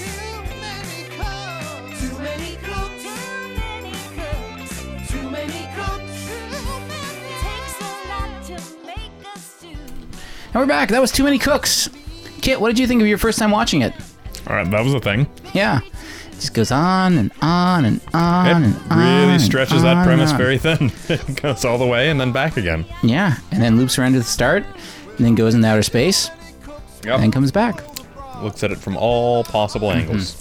It's wonderful. Phil, this is your first time seeing it in a while. What do you think of Too Many Cooks? It's still great. It's Mm-hmm. also probably the longest 11 minutes. Oh yeah, it's it's uh, it's a long 11 minutes for sure. Um, all right, so other films you've seen in 2018, Kit. Back to that. Oh, I gave my number one as Mandy. Um, Yeah. I can't think of anything really bad this year that I saw No. that I didn't like. Mhm. I guess Ready Player One. I don't know. Yeah. But Even Ready that Player wasn't One that almost bad. seemed like it was it was almost like a, an inoc like um what's the term I'm looking for like I don't know why you would hate that harmless. movie. It just You're sort of seems like it seems like you know mashed potatoes without any kind of flavor to it. Yeah.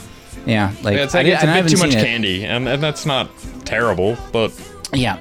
I did love there was this person online that wrote like that had played their rejected uh, Ready Player One theme song, which was remember Battletoads, remember Ninja Turtles, remember Back to the Future, like just going on and on about like all the references in the movie. But um, oh yeah, I think that was uh, I know I know the internet comedian. Yeah. that you're talking about. it wasn't that funny. Yeah, it was a thing. It was the thing. People liked it though because it was you know him duking on a major motion picture release. But yeah, that uh, I haven't seen Ready Pl- Player One and probably won't because it just you know. As soon as I heard they were using the Michael Bay Ninja Turtles and not the original Ninja Turtles, that's when I was like, I'm Oh, out. I'm no. out. Did they? Yeah, I don't even remember the Ninja Turtles appearing in that movie. yeah. Just they really kind of bastardized The Shining a bit. See, that I'd be interested in seeing. I heard that like a, bit, a chunk of it takes place inside the world. Of the Inside Shining. the movie The Shining, yeah. Cool. Neat. That's not from the book apparently. No, it's a Nope. Spielberg edition. I guess so. Yeah. Well, him and Kubrick were friends, or Yeah. maybe it was a one-sided friendship. I don't know. Uh, no, it was two sided. Yeah. No. Uh, Spielberg finished AI for him, right? That Yeah. was, uh, that was what he was going to do next. Mm-hmm. Sure, it would have been very different in uh, Kubrick's. I never did see that. I don't think it would have been that different. It was overly long. That's when they were Um, still trying to extend Haley Joel Osment's career.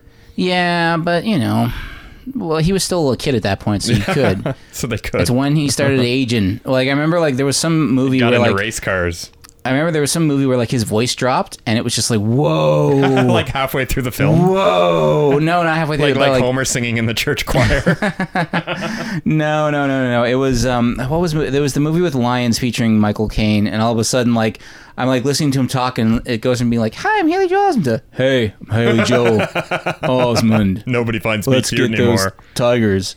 It was just weird, man. Now he's just acting in Kevin Smith movies. Uh, yeah, and, and who wants to watch those? No one. I think he was on It's Always Sunny in Philadelphia, or at least he was doing promos for it. He would have done. It's always sunny in Philadelphia. That makes sense at this point in his career. That's a show that I'm like, should I return to that show? Nah, it's on for like how many seasons? Is It's it like still season going. I think it's 14? season 12. It's, it's like season 14 or season 15 at this point. I, I enjoyed it up until season 7. I'm like, really? Can they keep on going with this? And I guess and they, just have. did. They just rode. They're just riding that. Like even the c- actor that left the show came back. I hear Mac is gay now. They finally made him gay. The only season that I really thought was smart was when Matt got uh, gained Fat. a lot of weight. Yeah, yeah. I just like did And it. that actor did that. and didn't tell anyone else in Yeah. the crew or the production that he was doing. He just like thought this is going to be an interesting character choice. And then he got ripped for the next season. Yeah. Wish it was that easy. Yeah, I it's think- not. He even made a pretty funny post about that. How like, uh, yeah, this is pretty easy. All you need is, and then he lists all the things that a celebrity has at his disposal to be able to do that. Personal trainer, Uh, Yeah, personal meal exactly. guy, nutrition, dietitian, all of this. dietitian, Yeah. Yeah, I think I, s- I think I trailed off after season eight or so. Ugh, again, it's it was good. I'm sure it's still okay. I was never a huge It's Always Sunny in Philadelphia fan.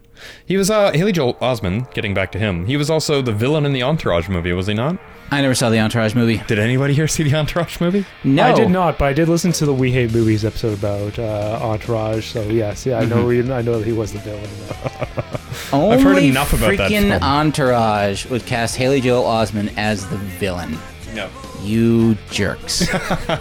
you jerks. Like, because and he's I- not because and I Mhm. think the whole gag because I've I've heard a podcast about the movie I haven't seen it either is I think uh, he wants the same girl that uh, Vinny Chase wants but it's Haley Joel Osment and at this point in his career he looks like a hobbit he doesn't look like a leading You man still go with Haley Joel Osment. You don't go with Vinny Chase. That guy's That guy's like a walking surfboard. It's like le- nice to look at, but you'll never use it. Yeah, Entourage movie. God damn! Like I, I watched the first couple seasons of Entourage and kind of liked it. I got all the way through, but I didn't finish it because I was like, these guys are just douchebags, and I'm sick of them being douchebags. I was uh I was kind of hate watching it by the end there, and Yeah. I just didn't have the appetite for the movie. I would have loved it if like they would have just called like their last couple seasons douchebags. Yeah, totally. Mm-hmm. That show lasted a decade with like zero conflict. This is true, yeah. Mm-hmm. Like maybe Johnny Drama and Vinny Chase have a fight for like half an episode. But it's not even a fight. It's just kind of like, bro, I don't want you to do that. Well, I've taken your opinion, and I will consider it. All right, you do that, and even if you do it, it's okay. And then they Like, hug it out. Oh, and yeah. they, they split up with Ari for like a whole season, I think. But Like- even that wasn't the real. But they were still communicating, and you knew they were going to get back together because you want to get the gang. Like everyone, that It's lo- getting back together. everybody that wanted that show, like we got to get it. Ari, we got to like. I Man, had so and many you, people. You really do have to put up a l with a lot of Jeremy Piven if you Oh, watch that God. show, which is unbelievable to me that I was The- able to do that. I could, I could put up with Jeremy Piven. It's Kevin. What's his name? Kevin Connolly is the worst, He's the yes. worst. He is just Um, like, how do you have a career? I like. Actually, I would like to see more of Kevin Dillon. I think. Yeah, Kevin Dillon. He's like- fine as a 'cause he character got- actor. He he was an actual actor in Yeah, movies no, in the he- eighties. you can see him in Platoon, for example. He's in the Blob, yeah. And I think he's also in. Um, I think it's Remote Control or t- something. Could be. yeah. Uh, film directed by Joseph uh, Lieberman, I think is his name, the guy that did um, Just Before Dawn and Blue Sunshine, which are quite good films. But yeah, no, like Entourage, goddamn, that's just an awful universe. Like, I'm glad we don't live in that universe. It really is, yeah. yeah. Even when he did his big art film, Medellin or whatever it's called, like, Oh, uh, no, his uh, no, it was like what was it called? New York streets or something like that. oh, or- Queens Boulevard. Queens Boulevard. That was the black and I white am one. Queens Boulevard. And it, all, to hell. all the uh, the Go to hell right now, Oh. Vinny Chase. yeah, all the uh, made up movies. All the Aquaman directed by James Cameron. Friggin' James Cameron lent his name to that. They that's look when I. terrible. That's when I turned on James Cameron. Lots of directors. Uh, the- Martin Scorsese turns up. Uh, Mm-hmm. Would you like to be my? Uh, he uh, Vinny Chase is in a Martin Scorsese movie. Scorsese at least had the good sense just to do the cameo. He wasn't Yeah. really involved. And then uh, I guess off season he'd done a Scorsese movie and Mhm. he was getting all sorts of accolades again. Yeah. uh, turned his career around.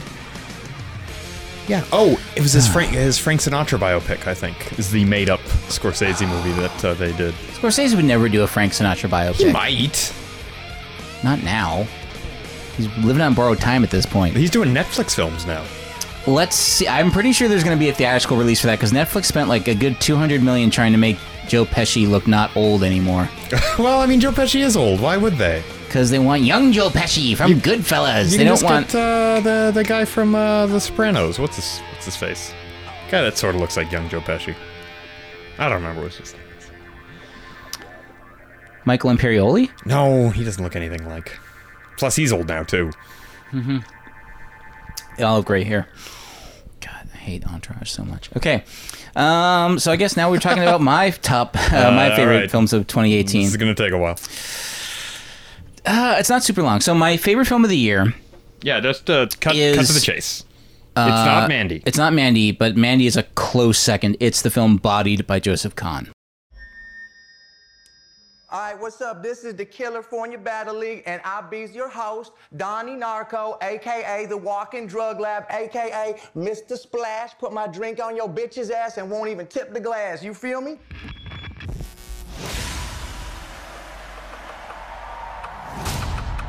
Battle rap is a street fight. You got someone right in your face trying to tear you apart. I don't know if I should slap you like a bitch or punch your face like a man. Cause I keep switching from open palm to a fist, like a white boy shaking your hand. Actual G's, you ain't kill none. So shut the f up and chill some. Just cause you look like Kim Jong Un doesn't mean you're ill, son. You had some creative Asian jokes. You, think? at least you knew I was Korean. As far as I'm concerned, that's culturally sensitive by battle rap standards. I don't. You out there killing it, huh? That audience reaction, it's like heroin. So, what do you do? I mean, besides appropriate black culture for your livelihood. Oh. She bodied you. Not tonight, Satan. Okay. Oh wow, I did not see that coming. Now, I didn't see it coming either. Like, I went to see it kind of like, well, I should see it on the big screen. It got because I listened to. I'm a big fan of Joseph Kahn's previous film, Detention. He's he's a filmmaker that, interestingly enough, only makes films when he really wants to. Because he mo- most of what like pays his bills are commercials and music videos, and he's done like big Britney Spears videos. He's done big big videos for people. So like, and he did that film Torque, which really didn't set the world on fire.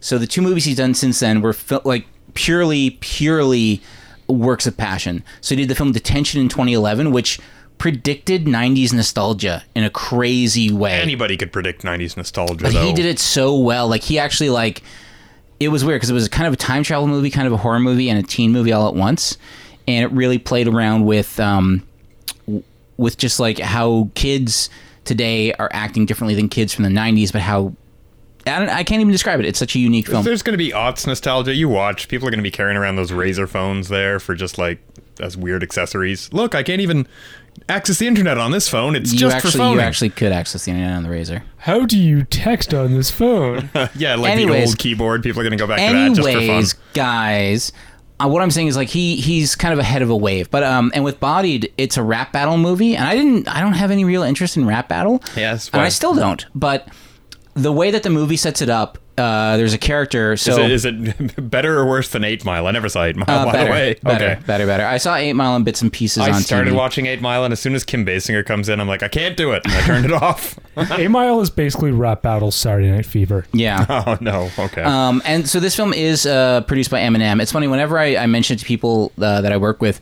they're all like, "Oh, the Eminem movie." I'm like, "It's not an Eminem movie. Like he literally just put up some cash for it. yeah, that's fine. That's it. Yeah. He just that's all he had." And they even kind of like mock him in it. There is one Eminem song, but it's only played at the very end, and it's almost and it's played as like a joke.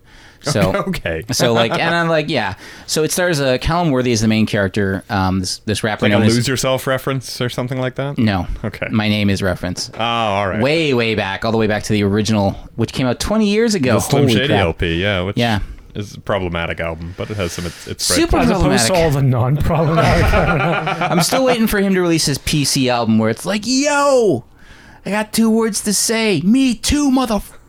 Anyways. He's, that's not going to happen. I No. wouldn't hold your breath. No, no, no. Although he has obviously changed quite a bit. No, of course, but the film deals with it, it deals with like the problematic elements of, of rap and especially rap battling, where you're supposed to insult someone because the main character Adam is a white guy attending a liberal arts club. Well, he's going to Berkeley in in um, San Francisco, and for those of you that have ever been an English major in university or taken an English class, it nails the English professor so good. Anthony Michael Hall plays the English professor, and it just nails him because he's a smug moron that doesn't realize just because he didn't leave school and has now become a professor doesn't make him a genius. But I think that Michael Hall was in like jail for beating a guy to death or something. no, not to death, but it was a pretty brutal assault. Him and his neighbor, they were. Uh, I think his neighbor sued him. Okay. Yeah. okay. Didn't see that coming from Anthony Michael Hall. But anyways, he's great in it. Um, and if you've seen Anthony, if you've seen Edward Scissorhands, you can yeah, see he can, he, can, he can be a bully. But anyways, it deals with like the whole uh, issues of racism in it as well, because like where the main character is this white kid, and he's like in his first rap battle against a Korean guy, and he's like trying to avoid using racist things, but like it's all failing. And then he just was like, "Well, I got to hit that racist button," and he does it. And afterwards, him and the guy that he's rap battling, uh, I would actually have a conversation, and he's like, "I'm sorry about all the racist stuff," and he's like, "The guy, the guy's like, but that's rap battling." And by the way, you actually made it about me being Korean, whereas everyone else makes it about me being Chinese, and I'm not Chinese. So there's lots of stuff. The only thing I, I kind of didn't like was how it presented uh, the left wing uh, college students as being way too reactionary, which they can It's- uh, be. that- it's, it's that's- such a hard chestnut, though. Always my uh, yeah. That's I my always roll biggest my pet eyes peeve. at that uh, narrative because it is just it's a small section of university students Yeah. who are a bit privileged. and that's that, and they do Um, they do a good job of showing that these university students are extreme the ones that, that actually overreact are extremely privileged and they like see a white guy rapping well the interesting thing is early on he kind of like turns around being like well i'm not adopting uh, cul- I'm not using cultural appropriation here. I'm actually participating in the culture by being a part of these rap battles. Like I'm opening myself up to criticism uh, in the same way that a- another person of a different ethnicity would be opening themselves to criticism in this situation. It's that deep, and yet it's a comedy about rap battling. And it's it, it was it's visually stunning, like all of Joseph Kahn's works. He did the great. If you haven't seen it, go online. There's the Power Rangers short film he did, which was a oh yeah, the you dug bootleg that. Yeah. Power Rangers. It's from um, from Ari Shankar, the the uh, producer.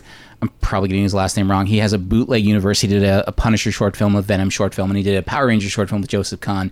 And Joseph Kahn was actually inter- interviewed about it, and he said, well, he wanted he had no interest in really doing it other than to kind of thumb his nose at the whole current world that we're in with IP because he's like, you can take the Bible and pull any character out of it that you want and make any kind of movie you want about them and that and like a lot of people like you know live their lives based on the bible and or any religious text and it's fine but if i do a power rangers short film all of a sudden i'm the antichrist and they're going to come after me which they kind of did they actually saban took it down from the internet for a few days and then it popped back up again once they like realized it was a lot of bad press for them so yeah bodied is my favorite film of 2018 Coming in a very close second slash 1.5 or 1A is Mandy, which we talked about quite a bit. I really dug Mandy. I love the soundtrack. I love the whole vibe of it. I'm probably going to watch it again tonight once you guys leave. Or if you guys want to spend the night at the, the at the Cottage of Cinema or It the is Cinema cozy, yeah, it Chalet, is cozy. you know, we'll throw another couple Betamax tapes on the fire and drink yeah, some they, more. they smoke quite a lot though. So Mhm. I mean, it's getting it's pretty. Surprisingly not black smoke though. It smells like wood smoke. Um, so yeah, so that that's uh, Mandy is one of my favorites. Um, Halloween. I have to say, the more I think about Halloween, the more I like it. I That think was on there for me. Yeah, I think it's. Uh, and these are just the movies that I, I loved of the year. Um, I definitely think that it is. It's just such a great, good slasher film. It was scary. They- They rescued the series from Rob Yeah. Zombie, is how I see it. Like, oh god. yeah. Well, they, I think they rescued slashers from just Oblivion because like the c- current slashers, other than so another f- one of my favorite films of the year was Strangers Pray at Night, which could be considered a slasher film, and it's actually more of a slasher film than the original Strangers. The original Strangers was more of a home invasion, uh, couple under siege, whereas Strangers Pray at Night feels like they just leapt from part two to part seven and like this is their great 80s party freak out it's got a great soundtrack i can never listen to total eclipse of the heart the same way ever again that song is now a badass badass song in my mind bonnie tyler is awesome um, great use of uh, who did uh, kids in america kim wilde Wilde, yeah. kim wilde there's three kim wilde songs in it i didn't know she had more than one i am now a kim Kids in wilde America. Kids in America, Cambodia, and Keep Me Hanging On. I know Kim Wilde devotee after watching that film. Uh, so I think that uh, Strangers Pray at Night and Halloween have definitely set some good new goalposts for slasher horror films. And also, the great thing about seeing films like these being made, like Get Out or even Suspiria, which is not on my list and which I was very disappointed by, it's good to see quote unquote I don't want to say real filmmakers, but filmmakers that are like, I don't have to make a horror movie, but I want to. Like David Gordon Green and Danny McBride and um, Jodie Hill is the was who was the other writer on? on I Hall- it think wasn't Jody Hill. It might have been Jody Hill. but they did not need to make a Halloween movie. No, like it was a low budget production with Blumhouse. They did it out of pure passion. You know, they didn't go forward, and unlike Rob Zombie, who, you know, kind of like reached out to John Carpenter, and John Carpenter's like, "Do whatever you want," and then Rob Zombie's like, "Oh wow, you're not enthusiastic at all." They actually were like, "We want to get John Carpenter on board. We want to make sure that we have his blessing every step of the way." Like they incorporated his idea and they produced something that was fun and scary and entertaining in 2018. I don't know, scary but thrilling. It, it, it had Yeah. it had sent times of dread. Like when she's in the car next to him, even though that's a weird plot twist that no one really likes, of the doctor deciding I'm gonna be evil too. Um, and when I she, like that plot twist. you're the first person that's ever said that. Like every time anyone brings up that movie, it's like, oh, it's weird and why'd they do it? But the more I think about it, the more I'm like kind of okay with it because you look at how Loomis was influenced by Myers, where he like wanted to lock him up or kill him, whereas this guy gets seduced by the power of evil and like has that whole thing of like this guy commands so much fear and terror. I want to be a part of that. Like I'm seduced by it. But, Yeah. And it contains one of the greatest sequences, and it's the one where he says, "Say something, stomp." It's great. It also uh, nicely shits all over true crime podcasts. yes, it does for sure. Because do you know what's do you know what's amazing? So I was listening to last podcast on the left earlier, and a lot of people now listen to true pri- crime podcasts and they're like, "Oh my god, how could the police screw up so badly? How could they not see it?" It's like, yeah, it's easy when you've got all the information told to you in one go, but when you're out there trying to like decipher stuff. Like, who thought it would be a good deal to bring Michael? Ma- I could see a true podcast person trying to bring the mask of a serial killer to the serial killer to be like, look at this. What does it make you feel? And in Michael Myers' case, it makes him feel like it's time to start killing again. Yeah, that did. Yeah. Yeah. So, anyways, There's that great image early on in the movie where he's just dropping the teeth on the bathroom Yeah. floor. Yeah, that that, was great. scene of her in the and everyone's like, "Oh, it ripped off the scene in H2O." No, it didn't. There, I didn't it see was H2O. way better. Yeah, H2O He sucks. busts the guy's teeth out and then He did not in H two O, but yeah, in the in Halloween, there's just a scene in the bathroom in H two O, and everyone's like, eh, "They ripped it off." Oh, it's like, okay, no, okay. It's no, not the they teeth didn't. part, the teeth part No, is the cool teeth part. part is original. That was amazing. Just seeing that, you know, the hand reach over, the teeth drop down, and also he's doing it without a mask. Like this is before he gets his mask back. It's really terrifying that like the mask is just like something that he triggers him and that he wears. It reminds him of his youth when he committed his first murder. Anyways, I can go on and on about this. It's interesting how our podcast we didn't watch a movie and yet we're still talking like for an hour and twenty minutes. Oh, we we've always got lots to talk about. Was is that uh, really a William Shatner mask turned inside out? Is that Yeah, it wasn't turned inside out. So the William Shatner mask they had was a Captain Kirk mask, but it was actually taken from the mold of William Shatner's face for his film The Devil's Reign. Oh, Okay. Which is why it's a bit puffier than William Shatner was back in uh, Star Trek time because he, you know, it's 10 to 15 years later and he's, you know, packed on a few. more like movie Star Trek time? Yeah, just before it was just before Star Trek the motion picture when he got back into shape. Oh, okay. Um, yeah, because I've been uh, I've been actually really enjoying watching the uh, the original series I Star want to Trek. watch. I want to watch the original um, motion picture film. well, the, which the haven't film seen. Mm-hmm. I want to see, but uh, just watching the show. Oh, the show's great. Oh my god, I'm I loving know. it. You, you watch that first season, you're like, oh, I can see why this like didn't go away after it's it got so canceled. Mm-hmm. campy, but so wonderful. And yeah, uh, William Shatner eats chews the scenery every single line that he gives, which is fine kind licorice. Yeah, kind of admirable. Yeah, he doesn't give up. Cause yeah, like what are you supposed to do? Like this is you know the concept is ridiculous. We're traveling on a spaceship through space, and like at the time it's very ridiculous because we've got people of every single ethnicity. Well, except for Southeast Asian. And, of no, they they do every now and then. Yeah, a Mm-hmm. And- con for Con- example. Oh right, Ricardo Montalban. Like I just watched that episode. It's pretty good. Space Seed. Um, that's the one, right? Uh, yeah, I think well, that's I the name of think- it. And Ricardo Montalban as yeah, as, as a Khan, Middle th- Eastern as the perfect human being. Yeah. During the great And- eugenics wars of the 1990s, as we, as we're told. Oh man, those were rough. Scraped by by the skin of my teeth, fighting them eugenics wars. Um, uh, but yeah, no, like so the Shatner mask was, uh, but it was released as a Captain Kirk mask. So what they did is they actually like took out the eyebrows, replaced the hair, and uh, cut out the eyes, and painted it white. Okay. Yeah, so they changed it. And in the new Halloween, it was actually the um, the designer of the mask went to great pains to make it good because the actual mask still exists from the first film, and they like looked well, how would it age in in forty years? Turns out not well. So he made his version of like a mask that had suffered like different kinds of decay, but it Yeah. still worked. It might have been in. Yeah. okay. Yeah, so Halloween definitely on my top of the uh, favorite films of the year, and then Strangers Pray at Night I talked about. I just encourage everyone to find this film. It is such a fun, like ninety minutes, just a pure joy, scary, fun, jumpy, great soundtrack. I saw Strangers. I enjoy the first one. Yeah, I, I didn't really care for it when I saw it, but it was ages ago, and my mind might have changed. Yeah, it's it's it's better on Is that review now Liv that we're Tyler, right? Liv Yeah, Tyler yeah, yeah. and uh, the Scott Scott Speedman. Speedman, yeah. Scott Speedman. Um, anyways, the new movie characters you actually like and want to survive. Are in I it. didn't. I hated both Yeah. those characters. though. Um, then I have In Fabric, of course, the which we talked about, the Peter Strickland film. Great soundtrack. Like I, I haven't seen I haven't seen Peter Strickland's first film, which apparently is kind of hard to find. But he did one before Barbarian Sound. he did Studio. one before Barbarian Sound Okay. Studio.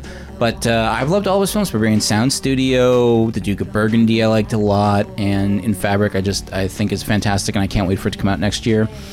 Um, the next film is a bit of a cheat because it was on my list last year, but it only got a wider release this year, and that is the film Revenge by Carly Fraga, um, who is uh, it's I saw it again in theaters. I went out to go see it after seeing it at TIFF. It's a great film, great soundtrack, like a star-making performance for the director and the lead actress in it. I I can't wait to see what they do next. Um, can't say enough good things about it. I think it's a really, really great film.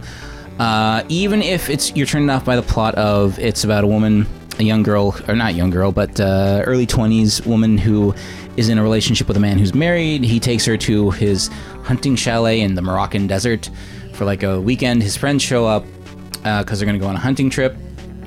He takes off to go get their hunting licenses. One of them winds up raping her, and then they have to figure out how they're going to get rid of this problem. The problem being the girl, and they think that she's dead, but she's not, and she comes back and messes them up good. Especially like Phil, I think we talked about like that unrelenting like last 10 minutes of the movie where it's a chase through the house. Yeah. It's so goddamn good. So good. I'm super psyched. I, want to watch it again now. It's also on streaming on Shutter. Shutter's killing it. I gotta say, they got Mandy, they got uh, Revenge, they have a lot of other stuff. Revenge is probably the most over the top bloody movie I've Yeah. Mm-hmm. ever seen. I th- it's probably more blood than either of the Evil Dead movies. I wouldn't go that far. Evil Dead 2 had like blood just gushing out of the walls. Yeah, but Revenge is blood From that people? gushing blood like that as well. The dude uh, stepping on the accelerator and like the blood's. Uh, oh yeah, he's just gushing blood. Oh, it's so. Oh, when he gets shot in the foot. I'm trying. Uh, Mandy had its fair share of blood. Yeah, Mandy Also, was good, too. Descent is filled with blood. Yeah. But uh, yeah, Revenge, I highly recommend it. It's such a good film. And then my final film of the list, it's a shorter list this year. I didn't do a full 10 because there are films I liked but didn't love, is Let the Corpses Tan.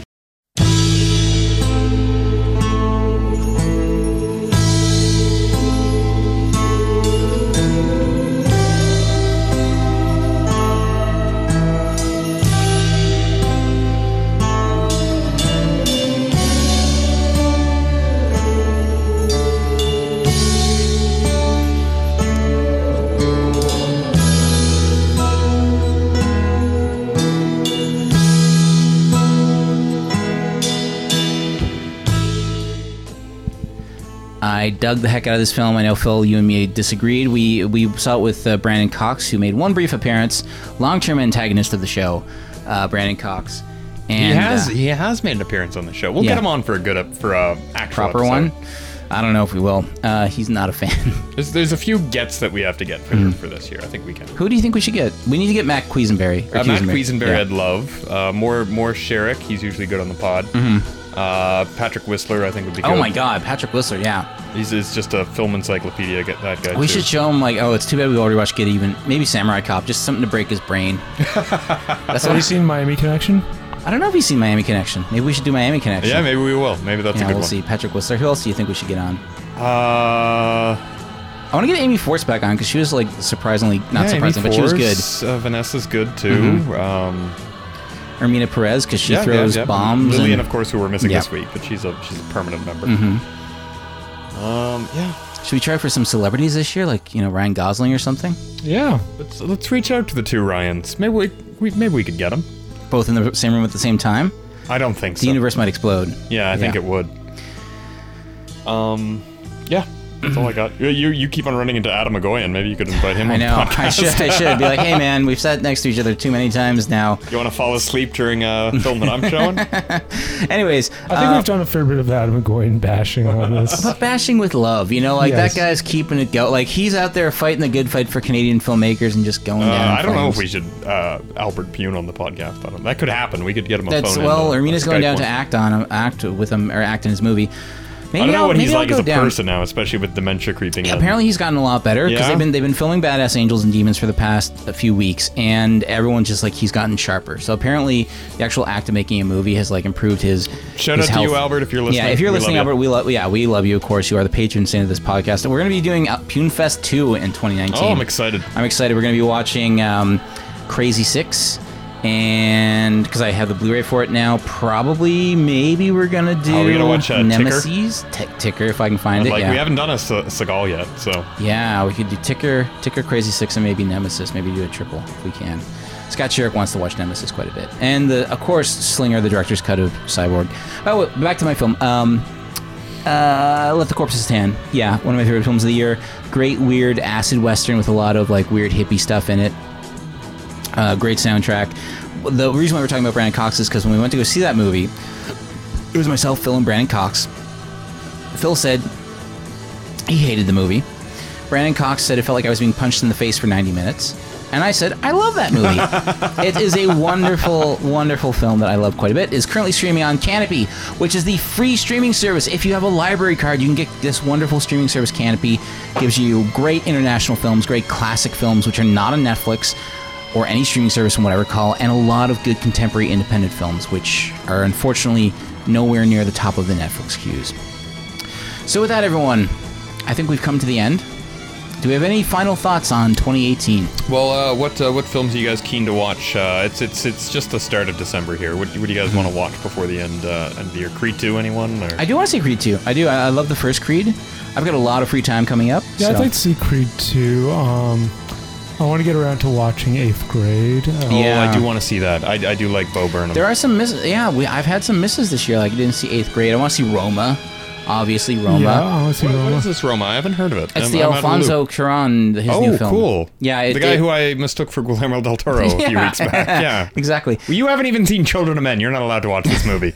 That's funny because I just listened to Copycat, and uh, you were uh, ribbing on Graham for uh, still having your copy of Children of Men. I lent him this DVD a full year ago. It's here somewhere. I know. Folks. I think it's a There's- year and a half now. Here's the thing. That's like, do I want to sit down and watch a long, depressing movie about? not depressing. Do I want to sit down and watch a long movie about the end of human civilization? But it's not what it's really about. With the cool things about how it's uh, it's it's near future. It's still sci-fi, but it's near future. But they Mm-hmm. Yeah. get the near future perfectly. Like there's futuristic cars, but they're old and beat up now. And I don't Okay. know. It's it's cool. Yeah.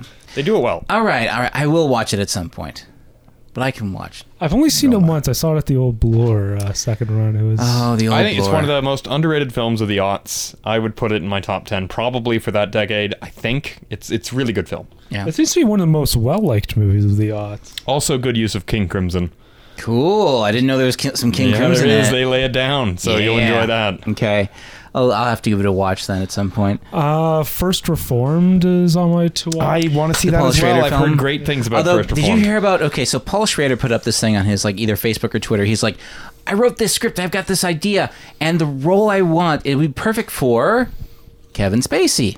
And I went to my producer and said, Kevin Spacey would be perfect for this. And my producer said, no. And I thought, this is terrible. This role is perfect for Kevin Spacey. He's the perfect actor for it. Yeah. What should I do? And I actually commented, it was shared on the Pure Cinema podcast group, and I actually commented, Paul Schrader at 70 years old needs to grow up. Guess what? I'm sure you can make this movie with Kevin Spacey. It won't get a good distributor, it won't really get seen, and it'll evaporate into nothing. Yeah, they get somebody else. There's there's plenty of talented actors. I agree. Exactly. Kevin Spacey is a talented actor. I, But I guess said what? this as much when Yeah. I watched. Um, he's he's really good in Mhm. Baby Driver. He's Yeah. really good at doing that role. Um, Well, it's like it's like anytime someone brings this up, but it's just like, get there's other talented someone actors else. out there. There's it's not be like a there's a shortage of goddamn them. man, grow up, and like don't be a baby about this thing because someone you like is. Guess what? Like, if Kevin Spacey's in a movie now, like a new one, I'm probably not going to see it. Not because I'm like I'm taking a stand, but because I don't give a shit anymore about Kevin Spacey. I'm yeah, he's sorry, not a draw for me. you're not Um, a draw. You're done. It's like Hulk He had Hogan. his run in the '90s where Yeah. he was in a string of really good movies. and by the way, he hasn't done anything. Like he only started doing good stuff in the last Uh, he three does his all- years. he- he's, he's more interested in the theater nowadays, so he just comes back to, to old fund Vic. that, the old Vic, although I'm sure he's not there anymore. So. Uh, no, no, Mary Poppins fans here. I, I No. still, I, No. yeah. I still hear good things about uh, Mission Impossible. Um, I'm three Mission Impossible movies behind. Um, yeah, I haven't seen any since part. I like to sneak in Stranger's Prayer at Night. Uh, yeah, Stranger Prey at Night. I highly recommend that movie. No interest in uh, Green Book. No. No. I, I kind of want to see the Meg. I don't know about you I guys. want to see the. fe- I, I feel kinda like wanna, it's a giant shark movie, guys. like that's like when people ask me why'd you go see Batman versus Superman, I'm like, because it's called Batman versus Superman. I want to see a giant shark movie because there's a giant shark in it. Like I I, feel like- love shark movies. unlike Rampage, which looks like a piece of crap. Um, I bet you the Meg is kind of good, It's especially probably- in our kind of in our way. I know, and the, the fact that they used some Sinatra in the in the trailer made me smile when he did somewhere I listened. beyond the uh, sea. Let's go ahead. I listened to the How This Get Made episode about the Meg, and I learned on that episode that that movie was in development hell for over 20 I know it's years. based on a novel, and apparently the Yeah. novel's supposed to be really good. I almost bought it uh, a week ago, but I didn't. Yeah, the novel's from like the mid 90s, and Hmm. Yeah. they were tr- that was supposed to be a movie in the late 90s. and- It is terrifying to think that giant great white sharks used to swim the ocean, like hundred foot long Yeah. sharks. But Deep Blue Sea uh, Mm-hmm. definitely sapped the momentum out of that, and so they're, Yeah. nobody wanted to make it for the longest time. Deep Blue Sea is another one we should watch on this uh, podcast. I think. I don't. I don't want to like. get I to remember the- it being fun. I don't want to saw get. it in I don't want to get theaters. to the point where we're using CGI though. That's that's my one kind of concern, right?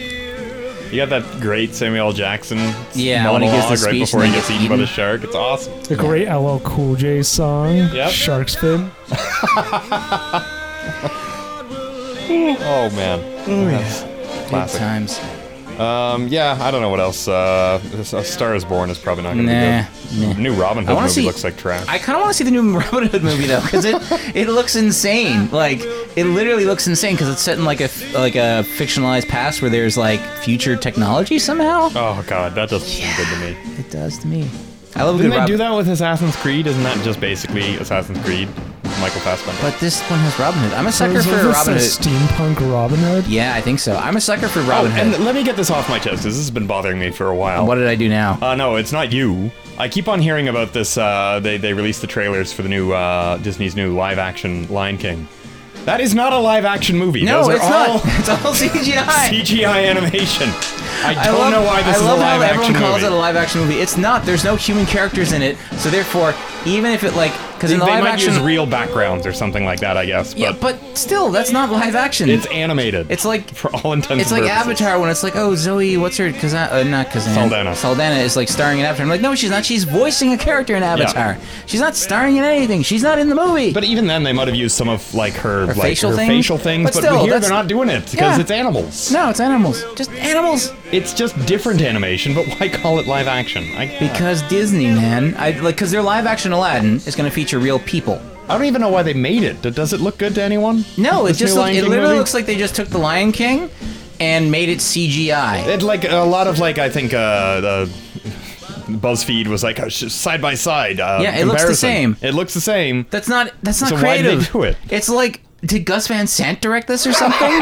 Gus Van Sant's lo- The Lion King. I would see a that. shot for shot remake. Werner Herzog's The Lion King. But no, it's actually It'll be, it'll be Scooby Roar. Yeah. Oh man, that would be great.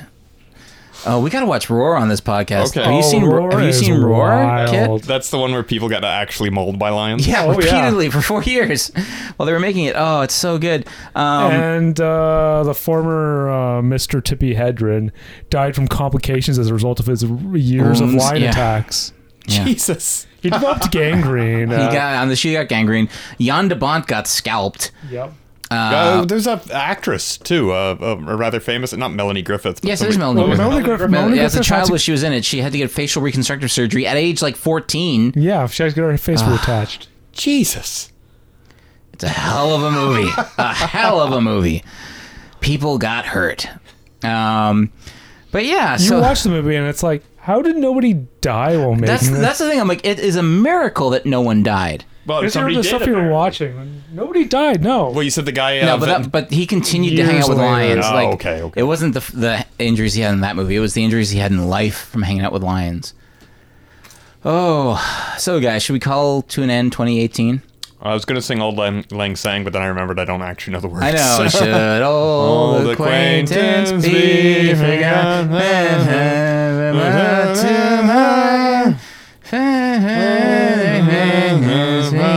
In days of old lang syne. That's all we know. All right. So You're thank- welcome, everyone. So for death by video, I've been Phil. I've been Kit. uh, Lil is still sick, but we'll see her soon. And I've been Graham saying, better, Lil. Thank you to everyone who's listened to this podcast. We really do appreciate it. We are a small listening audience. Each and every one of you, uh, I really appreciate listening. It is this is actually hard work making this podcast. Editing takes like a whole day, um, and we're doing it for the love, not the money. We keep this 100% ad free, not because we want it to, but because we don't get any sponsors. Um, By the way, Casper mattresses are really the way to go. Shut the hell up! Casper mattresses. I sleep on a futon mattress on top of an old IKEA mattress that I've combined. Brought to you by Andy. Shut up! If they, if we have a sponsor, Fresh uh, books! for 2019, I think Blood Brothers would be the sponsor that we would. They actually don't know we appreciate. exist and they don't like us. we we give their inner eye. Get the pick, pick the inner eye up or Shumei or any of their great sours. May. Yeah. Anyways, for Death by Video, I've been Graham Singh. Please be sure to rewind, and we will see you in 2019 with Plan 9 from Outer Space. Keep your eyes on the skis. Simpsons reference. That's all I got, folks. I'm sorry. Happy New Year. Happy New Year. Happy New Year. Should all acquaintance be forgot and never brought to mind? Should acquaintance be forgot in days of old lang syne? Should all the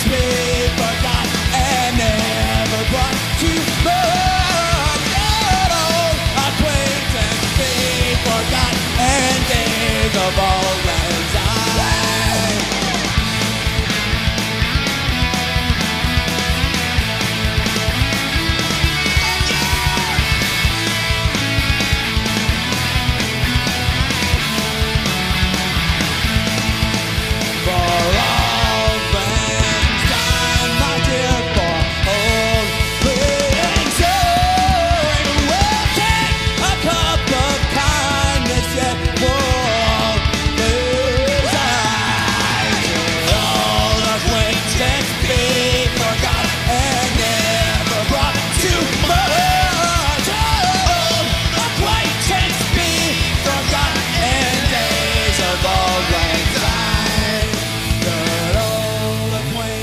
once be forgot and never brought to mind. Should all acquaintance be forgot and all anxiety?